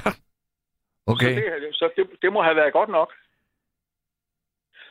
Men det var så at cykle fra, altså, at cykle fra Vange og, og ind, til, øh, ind til strøget, Ja. og så spille juju i to timer, og så cykle hjem. Ja. Og det siger jo noget om, at, øh, at øh, altså, øh, vi, gjorde, altså, vi var nødt til at gøre noget for det dengang. Ja. Jo, jo. ikke? Er du åndssvag, hvor må det have været? Altså, det, det, var, var du ikke sådan lidt en skarp fyr i din omgangskreds? Du tænker, det var dig, der havde jojo-jobbet inde i byen? Ja, jo, ja nej, ikke? Altså, fordi det er sådan nogle dealer. Altså, der er sådan nogle dealer, Ja. ja. det var der i hvert fald, sådan nogle dealer imellem. Så du er et eller andet, der blev fancy. Ja. Og så, var det, og så gjorde alle det. Ja, jo, men altså, det, men, Så og så gjorde alle det, og så, og så fik du penge for det. Du er Jo, professionel. det var selvfølgelig noget specielt at få, direkte at få penge for det. Ja, Jo, det må jeg indrømme. Det var det gav lidt status, ja, selvfølgelig. ja. Så, så fint nok med det. Men hvad, hvad, hvad, hvad blev du så til at nå, men øh, tak Jørgen, det var, øh, det var- det var dejligt, den her dille, den er overstået nu, så nu må du finde dig noget andet. Øh, var det sådan tre måneder, eller hvad? Ja, et eller andet i den stil der. Ja, Ind over, ind over en sommer, ikke? ja. En god sommer. Ja, det må vi sige. Ja. Det lyder så. Men det er så, vil jeg sige, jeg har aldrig talt med en professionel jojo-jonglør Nej, før. så, så har du så prøvet det også. Ja. Der er der, der, det er, altså indimellem ryger man jo ind i ting, man ikke havde fantasi til at forestille sig, når man sidder og laver de her nattevagter. Men hvad må jeg spørge dig om, hvad, hvad, hvad, altså, når du sådan blev mere voksen i, og, og, og valgte et eller andet erhverv, eller, øh, altså, hvad, hvad har du så øh, egentlig brugt altså, dit øh, liv på, rent erhvervsmæssigt? Jeg har været iværksætter hele livet. Øh, Ja. Og, og det startede faktisk, det, det var lidt vildt faktisk, fordi det der, det der juju-spilleri der, det, øh, der startede mit iværksætteri egentlig. Ja. Fordi jeg fandt, øh, jeg fandt, øh, jeg fandt en smidig måde at, at bygge sådan nogle øh, custom-made øh, jujuer. Okay. Øh, og den begyndte jeg at sælge. Så, du, så jeg havde sådan en lille forretning kørende. Ja. Øh, det var ikke noget, der var masseproduceret, vel, men det, det, øh, det, det var sådan, det var håndværk sådan på, på en drejebænk. Ja. Øh, de blev lavet så, og der startede, det var en, det var mit første, det var mit, mit første forretningsværk. Og så har jeg sådan set været iværksætter lige siden. Altså, Se, nu, nu du, du sagde, at det med at være svejer og stå sindssygt tidligt op om morgenen og tjene sine egne penge og sådan noget. Altså siger du, det har ikke rigtig betydet noget? Så siger, jo, det har det, fordi jeg tror, det er typisk sådan en øh, iværksættertype, der starter med det der og siger, jeg skal fandme tjene mine egne penge, og jeg skal bestemme, hvad de det skal være, det var normen.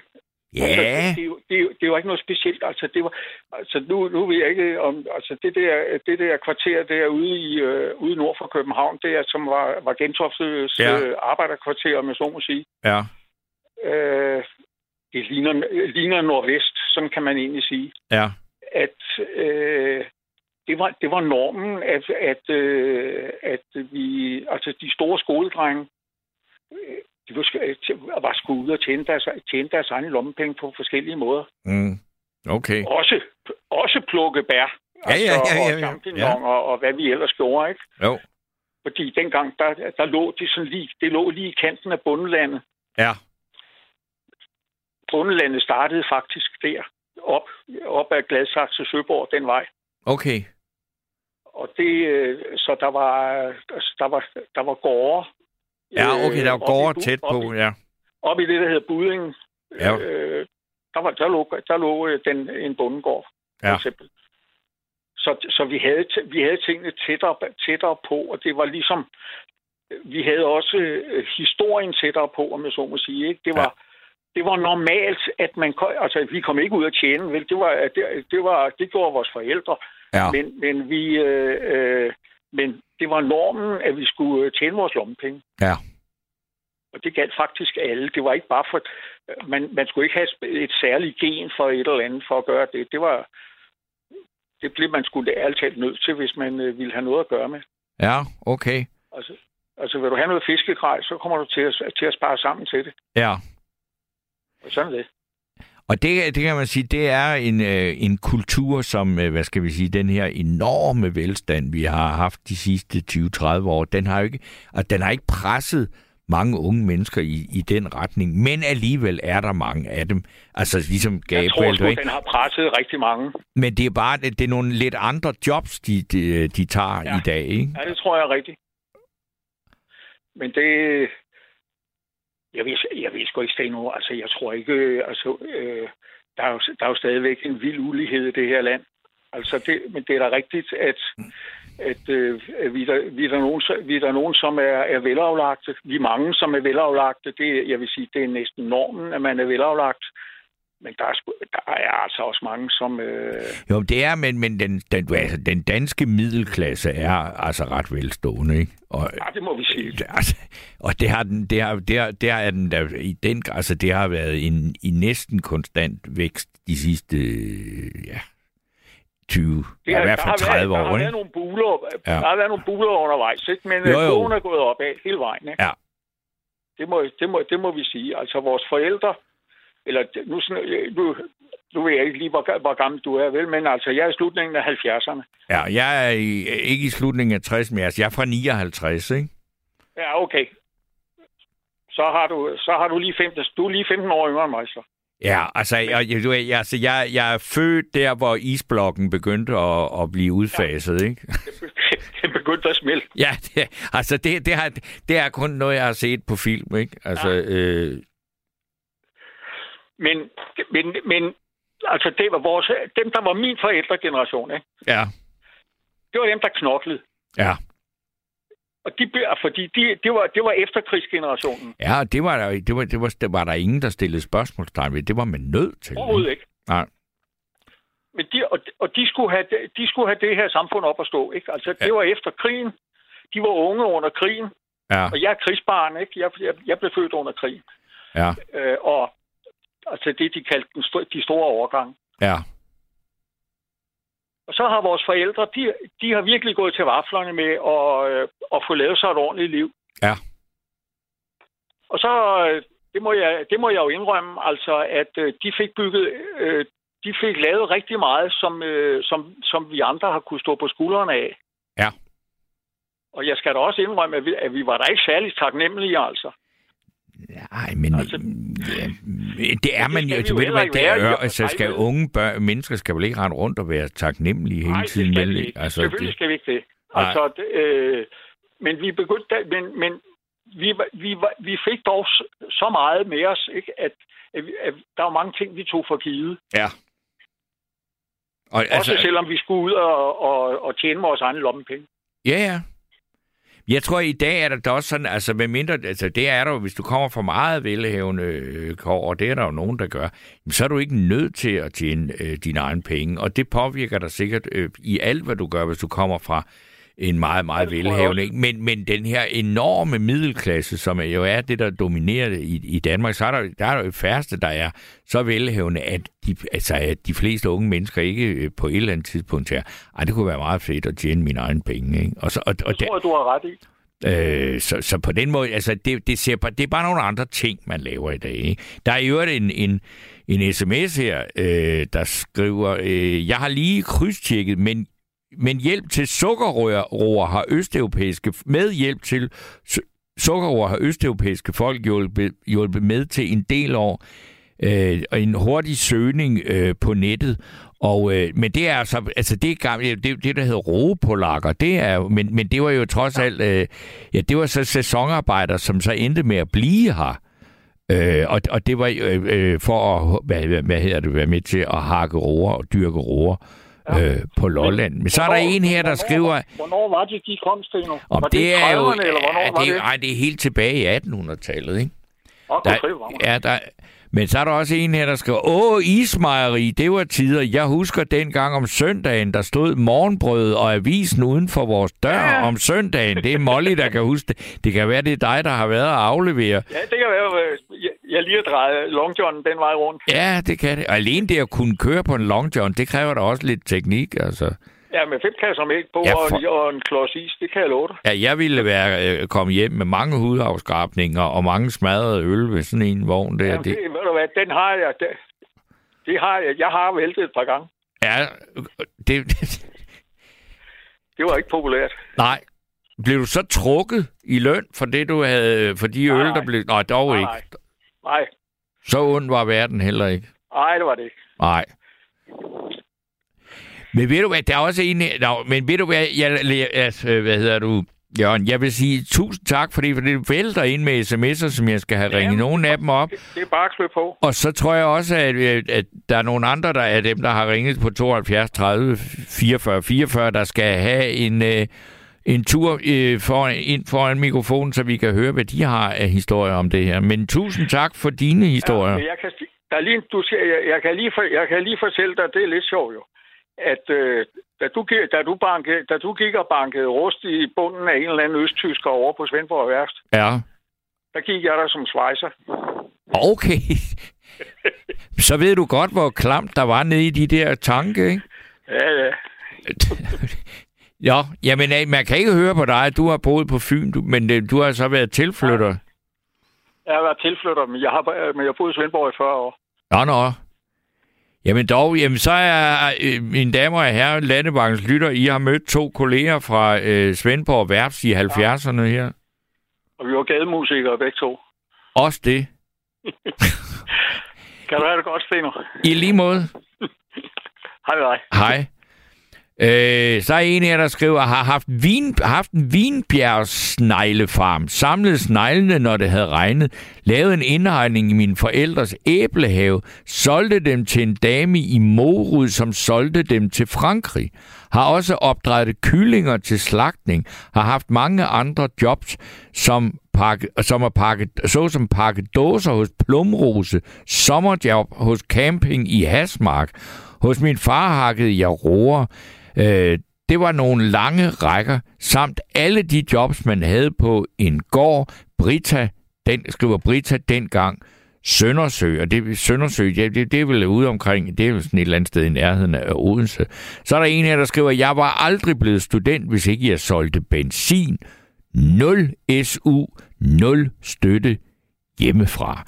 Nej, sådan er der jo nogen, der ikke har oplevet, øh, at, at, eller har betalt og øh, måtte arbejde for at opnå øh, det, altså noget så, som øh, så mange betragter som selvfølgeligt i dag, som en studentereksamen. Men øh, nu vil jeg så øh, lige også sige, at der er plads til flere, som jeg har sagt, 72, 30, 44, 44. Og øh, vi skal snakke med nogen af dem, der har ringet det nummer, øh, når vi lige har hørt Bamse synge øh, den her sang, der hedder Den Blå Anemone.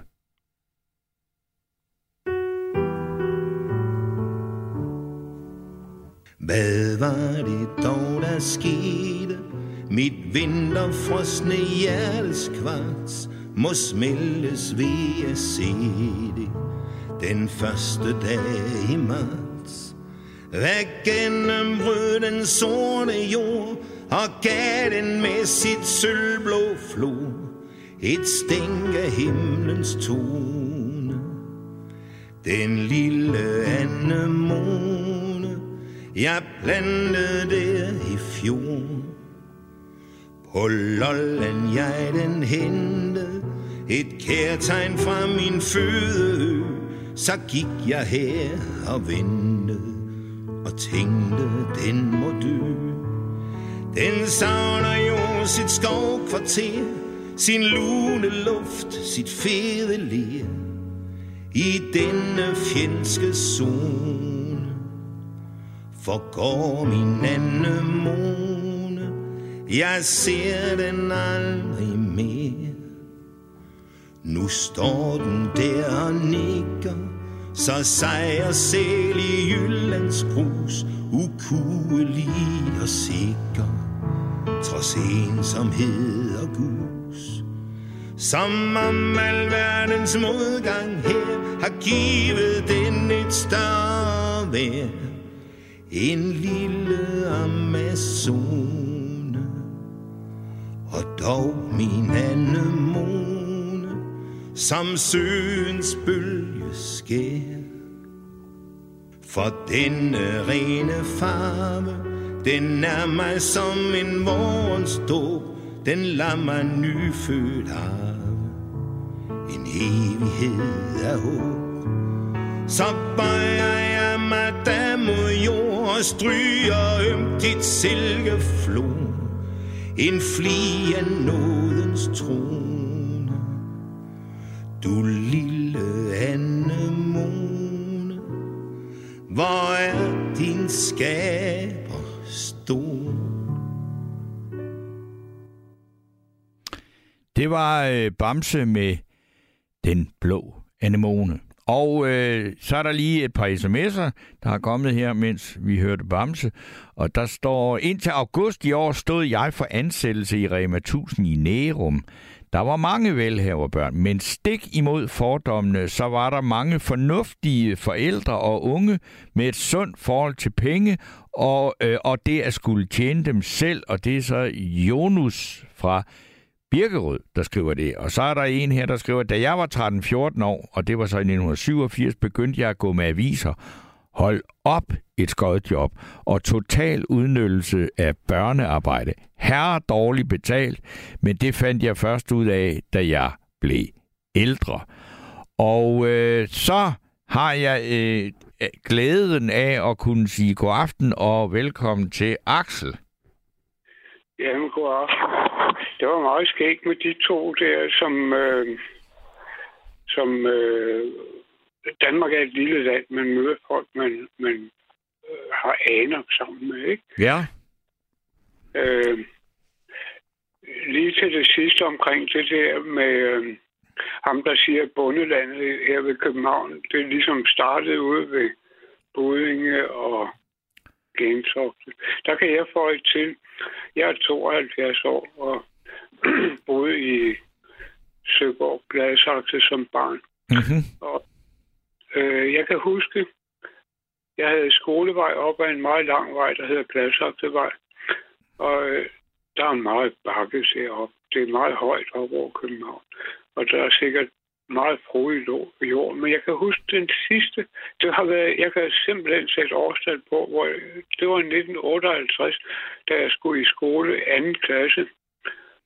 Der så jeg øh, den sidste høstmaskine. Det var nogle kæmpe store maskiner der, øh, som, øh, som høstede et sted, hvor der ganske få år efter blev bygget nogle store, fine bebyggelser.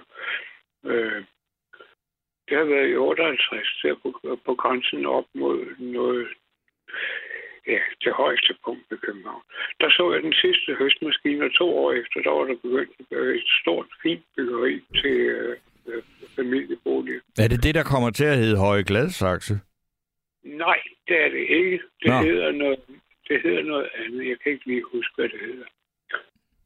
Søborg Park Allé. Okay. Og sådan nogle, ja. Og, og svar. Nej, og Gladsaxe, det har jeg også en, en oplevelse med. Det, det var i virkeligheden, ja, udover at der var blevet ryddet op i en masse slum i København, og der skulle genhuses en masse mennesker, så, så var der også et kæmpe prestigeprojekt på dansk. Der er sådan en gammel myte om, at vi ikke har nogen råstoffer. Vi har haft en masse råstoffer, nemlig byggematerialer. Mm-hmm. Det der, det, øh, det, det siger man ikke så meget. Der er heller ikke så meget at gå efter. Det er en endelig størrelse, som er ved at være. Ja.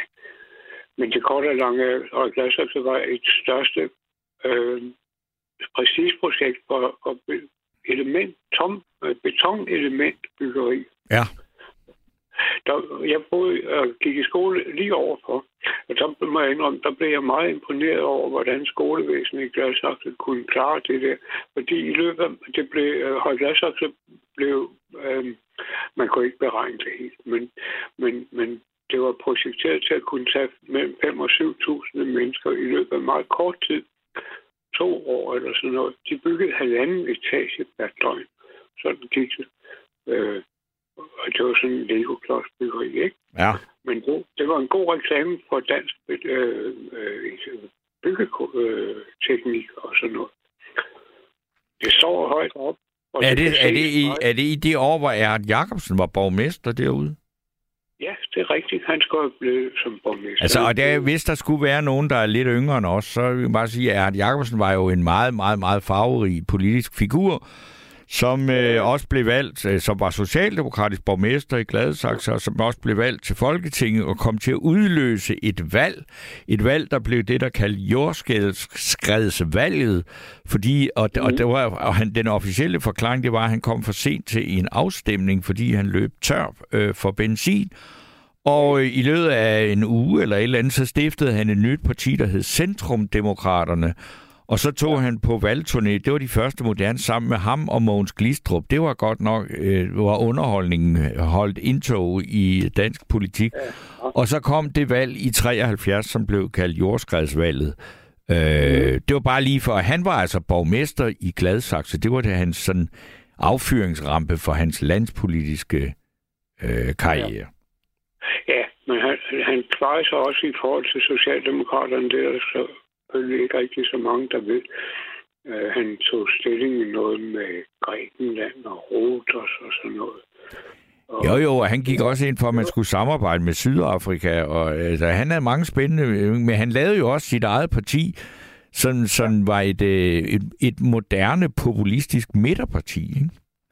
Ja, ja og hejlede ned på Danmarks Radio. Han havde en kontrovers med Danmarks Radio. Hvis der er nogen, der er medieinteresseret, så kan det siges meget kort. Han ville have, at enhver udsendelse i Danmarks Radio skulle have ligesom to parter i en sag. Ja, men det var også, mens Danmarks Radio havde monopol, og det var der, ham, der, det var der også den tid, hvor man snakker om røde lejesvinde, og så lavede ja. han det, der hed aktive lytter og seere, som optog ja. alt muligt for at holde øje med, om der var for mange røde budskaber. Ja, ja. Og, og så, så, en, en, øh, så kom det op i noget, der hedder Radiorådet en mm. gang, og blev til en, en, en pæn, øh, alvorlig kontrovers, som I kan gen, øh, se her i, i, øh, i vores tid med de nye medier, om øh, skal der være balance i hver enkelt udsendelse, eller skal det være over en flade Mm. Over, over for eksempel et år, og så sige, at der er så så meget balance. Jeg ved for eksempel, at, at øh, i 1970'erne, der er de der efterretningsfolk herhjemme, de skønnede om Danmarks Radio, at den var delt prioriteret imellem Socialdemokrater, Venstre og Kristelig Folkeparti. Det var ligesom de hovedstrømninger, der var i Danmark. Mm. Og Erhard Jacobsen, han kørte som en gale, en manisk person på, at øh, det nok var røde alle sammen.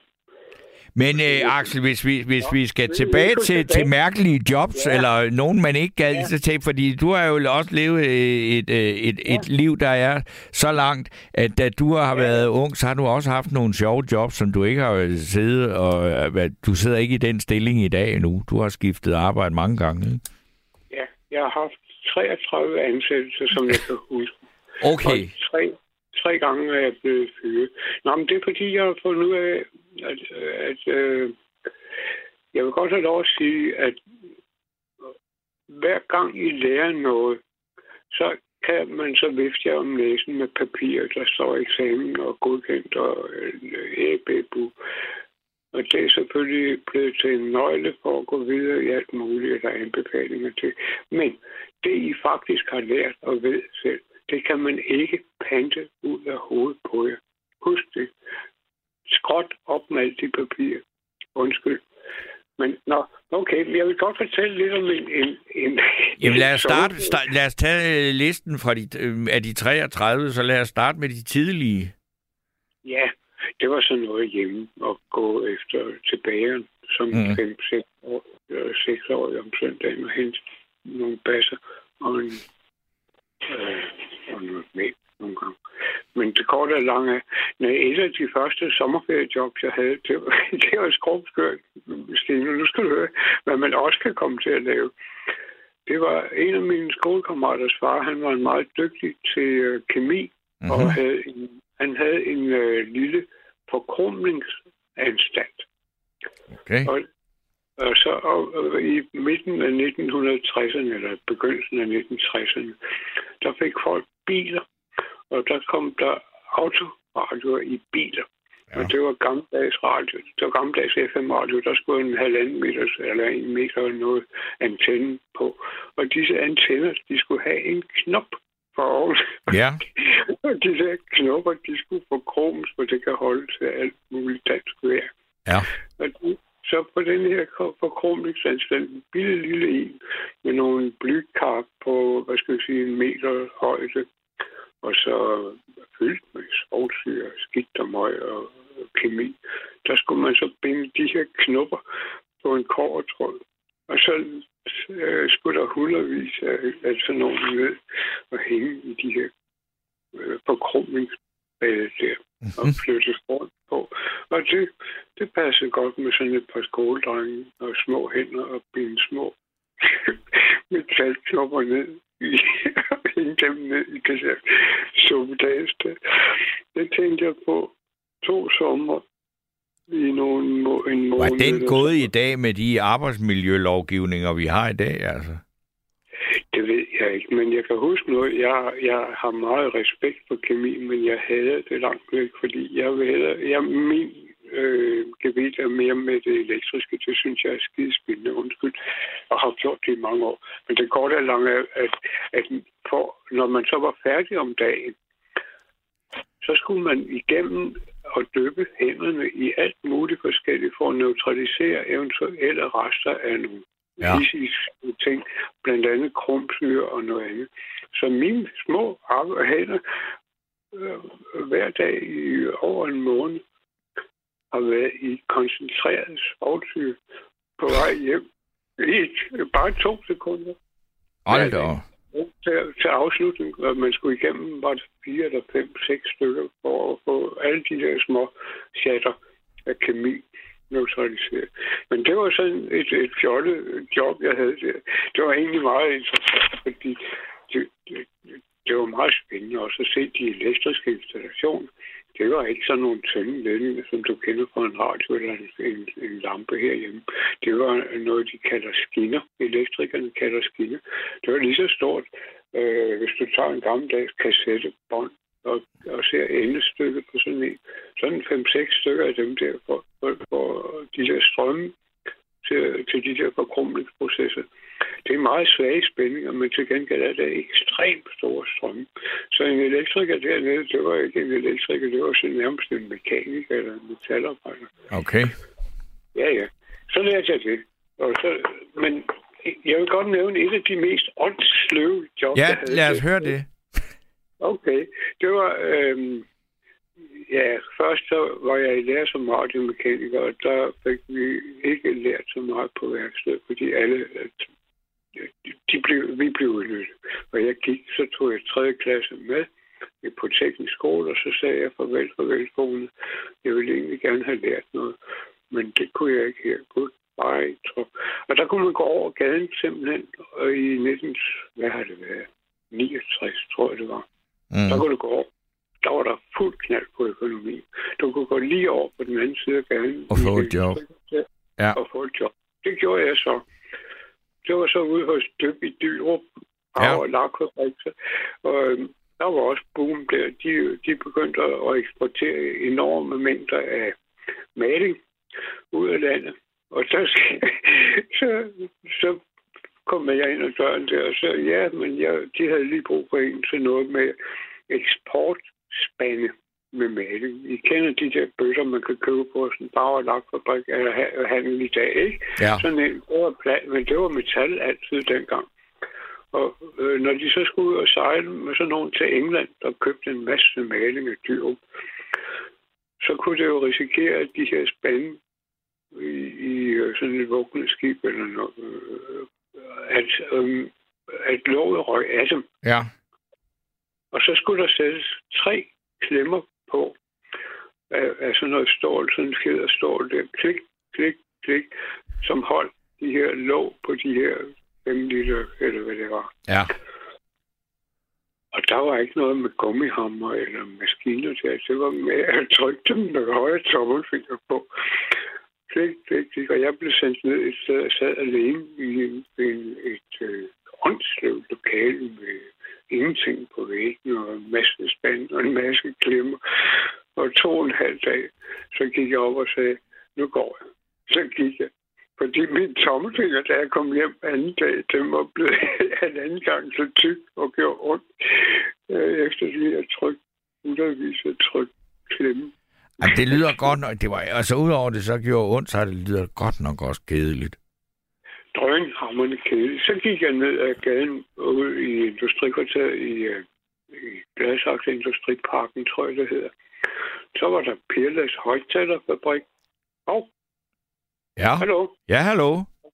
Nå, der kom et bip i min telefon. Det er fordi min egen taletid, den er ved at... Jeg har fået en advarsel. Der er masser af tid, Sten. Nå, jamen, øh, jeg, jeg fatter ingenting, men øh, du går bare videre. Ja, ja.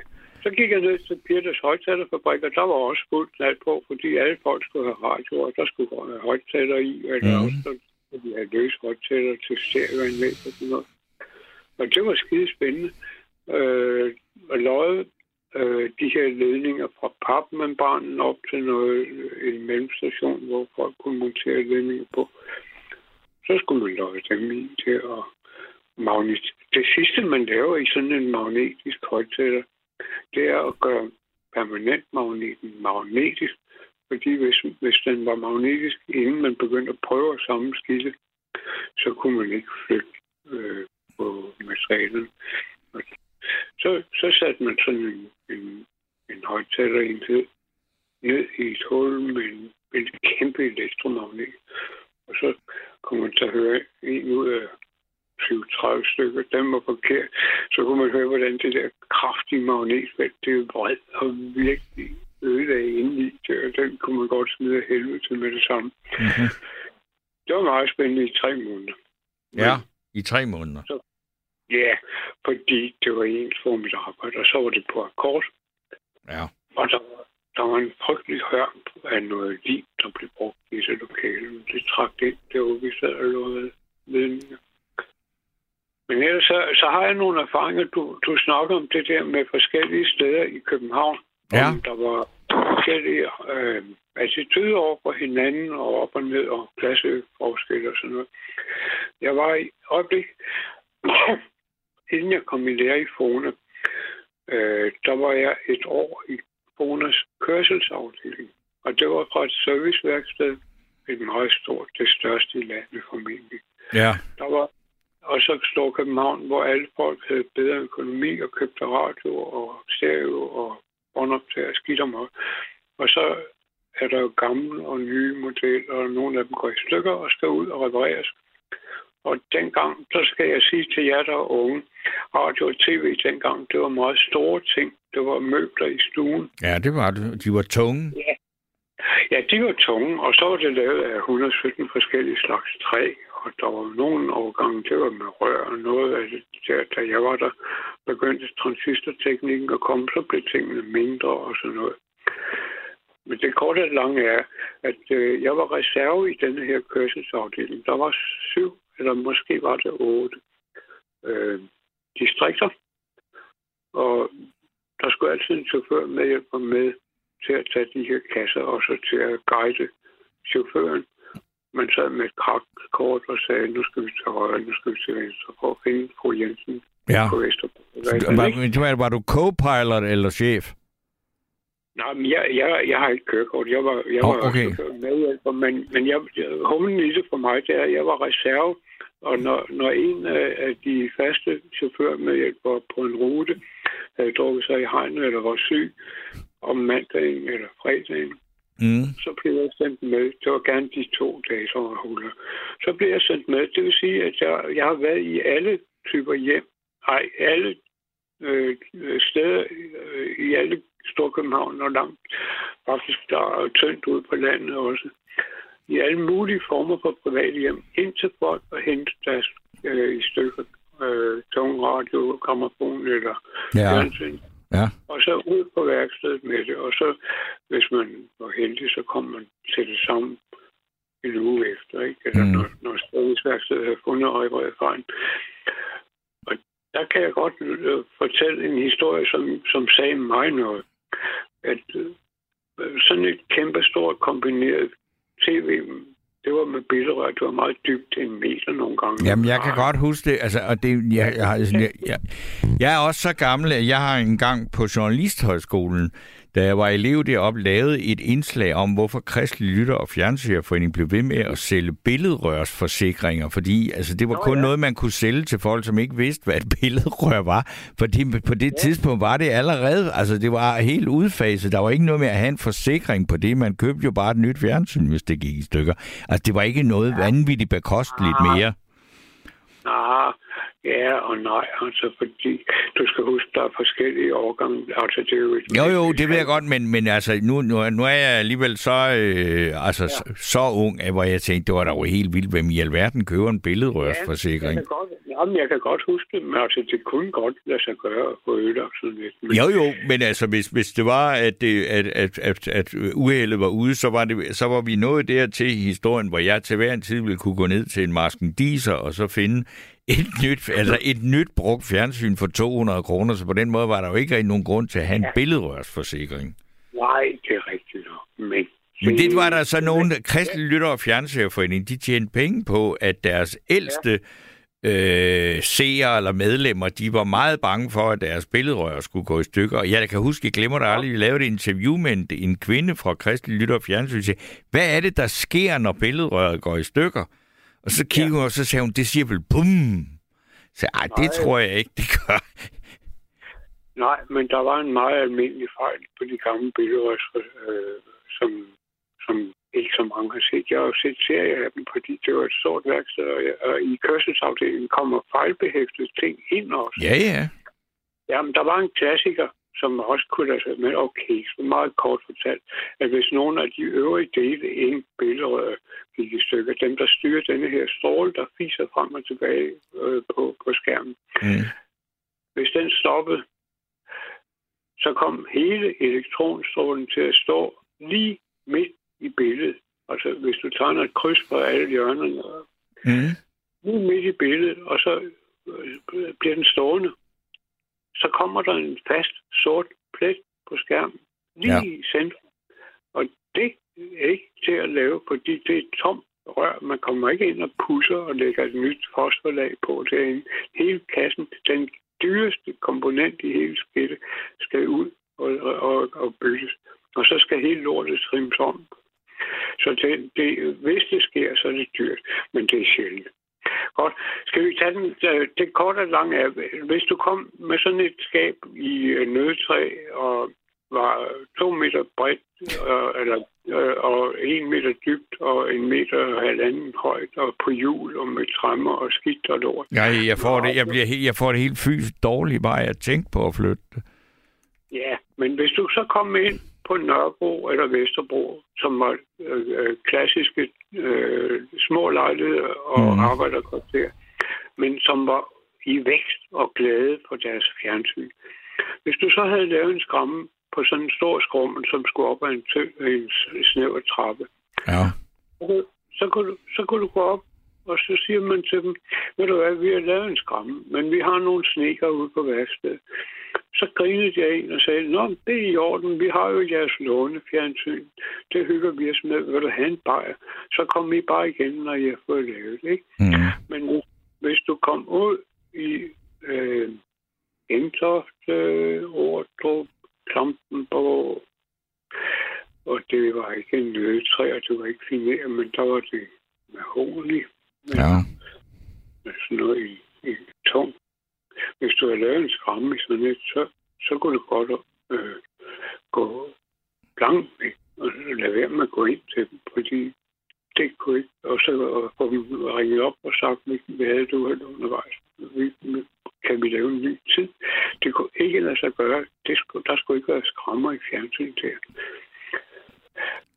Ej. Okay.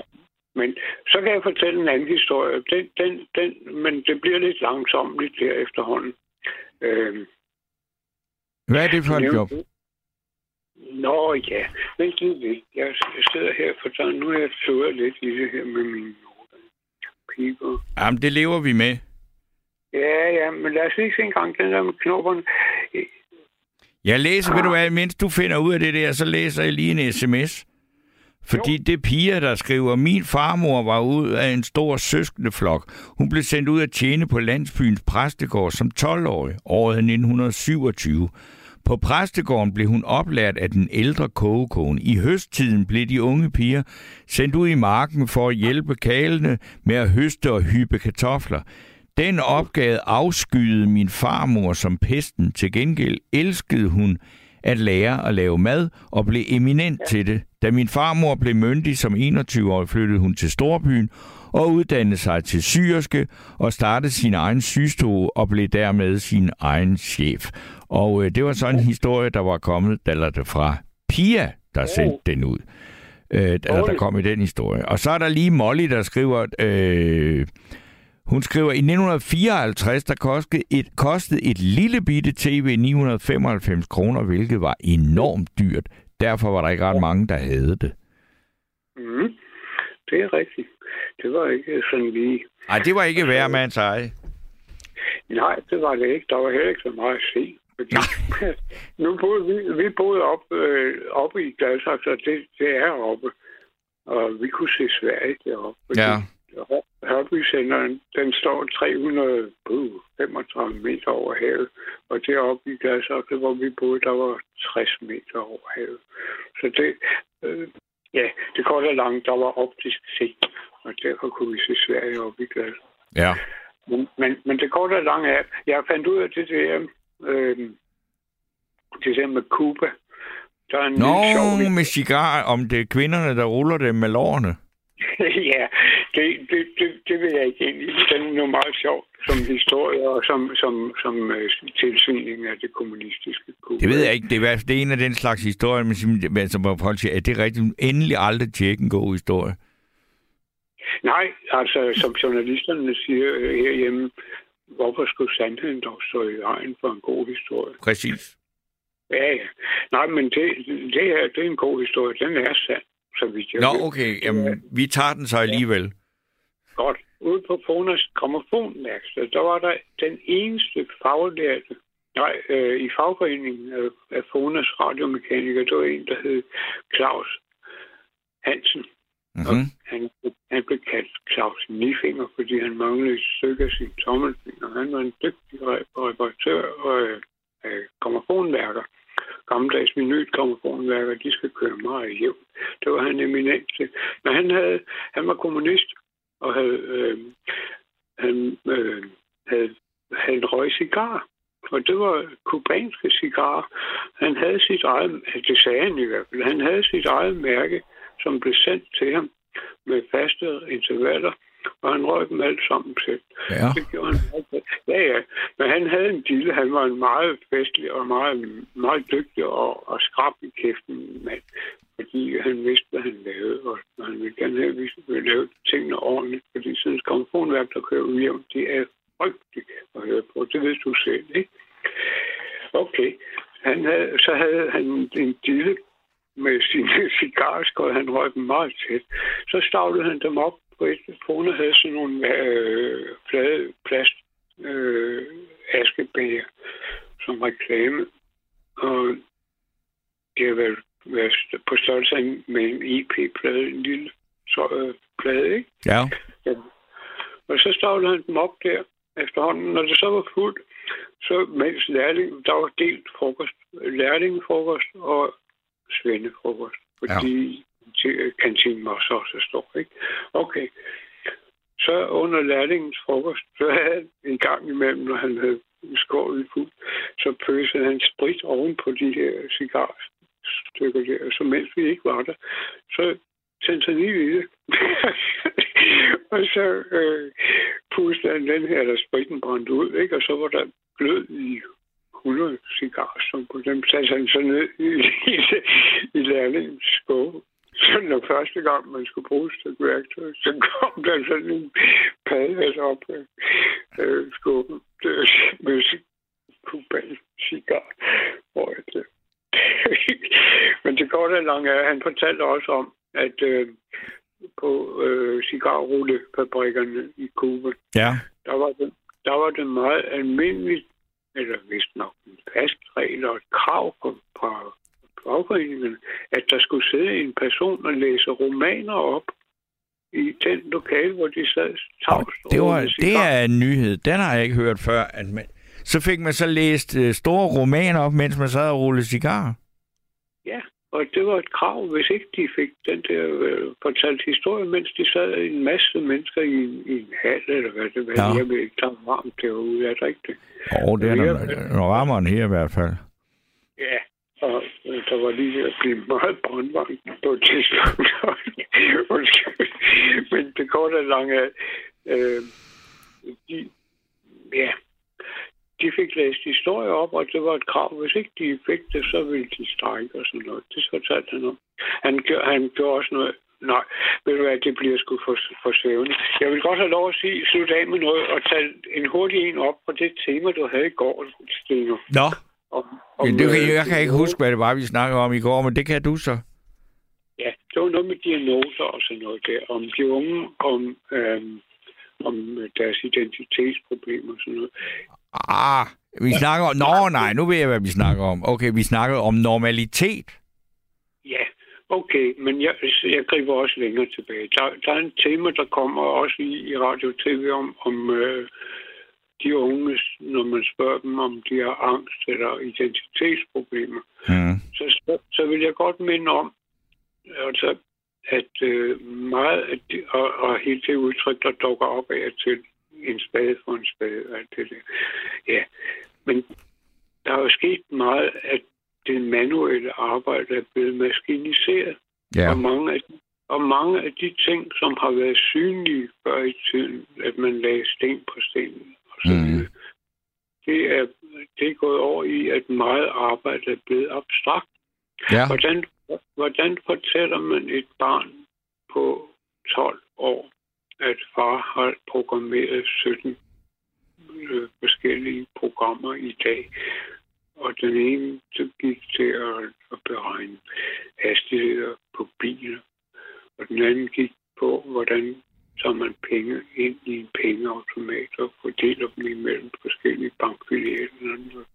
Det kan man ikke. Men man kan fortælle et barn, jeg har taget 20 potteplanter og fyldt potteplanter i. Ikke? Hvis du gør det samme... Og det synes jeg nu egentlig ikke er, et stort, noget stort problem, fordi altså, nu, nu kommer jeg der fra en familie, hvor det hvad skal man sige, hvor, hvor, hvor øh, en fars og mors arbejde var relativt abstrakt. Altså, det var bare ikke ja. digitalt, så, så det, det, det, det tror jeg simpelthen ikke på, at det er noget, der sådan i sig selv skaber problemer, man ikke har en eller anden fysisk udtryk, som man kan sige, det er det, jeg har lavet. Det tror jeg simpelthen ikke på. Nå, men jeg vil godt spille det ind som debat.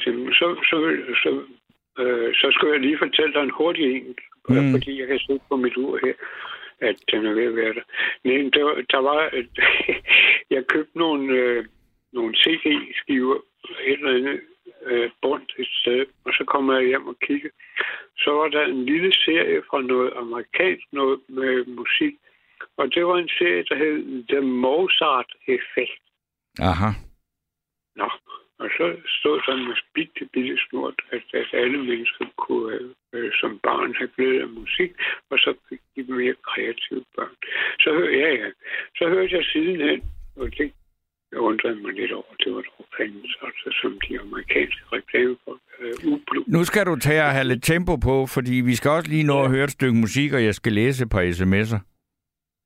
Den korte, det var, at der var nogle pædagogpsykologer, og jeg tror, det var svensker, der havde fundet ud af, at det var meget væsentligt, det der med musik til børn. Men så blev de spurgt af journalisterne, hvad, om det skal være en bestemt slags musik. Nej, bare det er noget, barnet har, er, er glad for. Ja, det... Det, stimulerer, det stimulerer til en masse, øh, at man tør prøve noget nyt. Og sådan okay. Axel, den historie, den er ikke længere nu, fordi nu vil jeg sige tusind tak for en lang snak med dig, og så vil jeg ønske dig en glædelig jul og et godt nytår. Og jeg er nemlig, øh, nu skal jeg også øh, holde juleaften et andet sted, men jeg er tilbage igen her juledag og anden juledag. Og der er en øh, sur lytter, der skriver, Steno for fanden, hvorfor filen er det de samme 10, 15, 20 indringer, der kommer igennem igen og igen og igen og igen og igen. Det er temmelig træls at høre på de samme max 20 igen og igen og igen. Kunne I ikke tænke ud af boksen og få flere nye indringer ind? Så jeg skriver til, siger til denne person, du kunne jo øh, eventuelt selv ringe, øh, i stedet for at svine dem til, som øh, ringer ind. Og som jeg er glad for, at jeg for eksempel har snakket med Axel, som jo har rigtig mange historier at fortælle. Så, øh, men øh, du fik da luft for dit øh, brok her, og øh, jeg har så egentlig heller ikke selv øh, andet at sige, end at øh, Gabriel Blackman og mig, vi siger øh, godnat, og tak for øh, nu. Og øh, vi spiller et nummer, der hedder Hjem med Sanne Salomonsen, og det var så, hvad det kunne blive til i nat.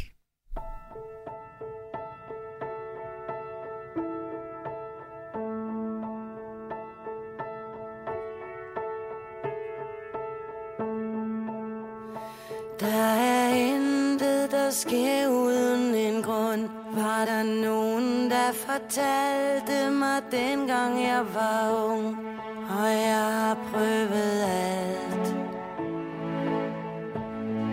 Og selv hver gang jeg faldt Rejste jeg mig op igen. Og jeg kan vise jer På min krop og på mit sind. Jeg har prøvet alt. Jeg har prøvet alt. Som et værd der fandt sin sang. Står jeg her og selvom vejen den var lang Så er jeg kommet hjem. Så er jeg kommet hjem.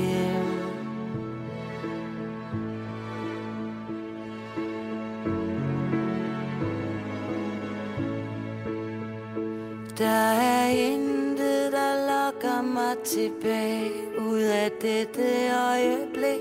Denne time, denne dag, for jeg er landet her. Og jeg er præcis, hvor jeg skal være.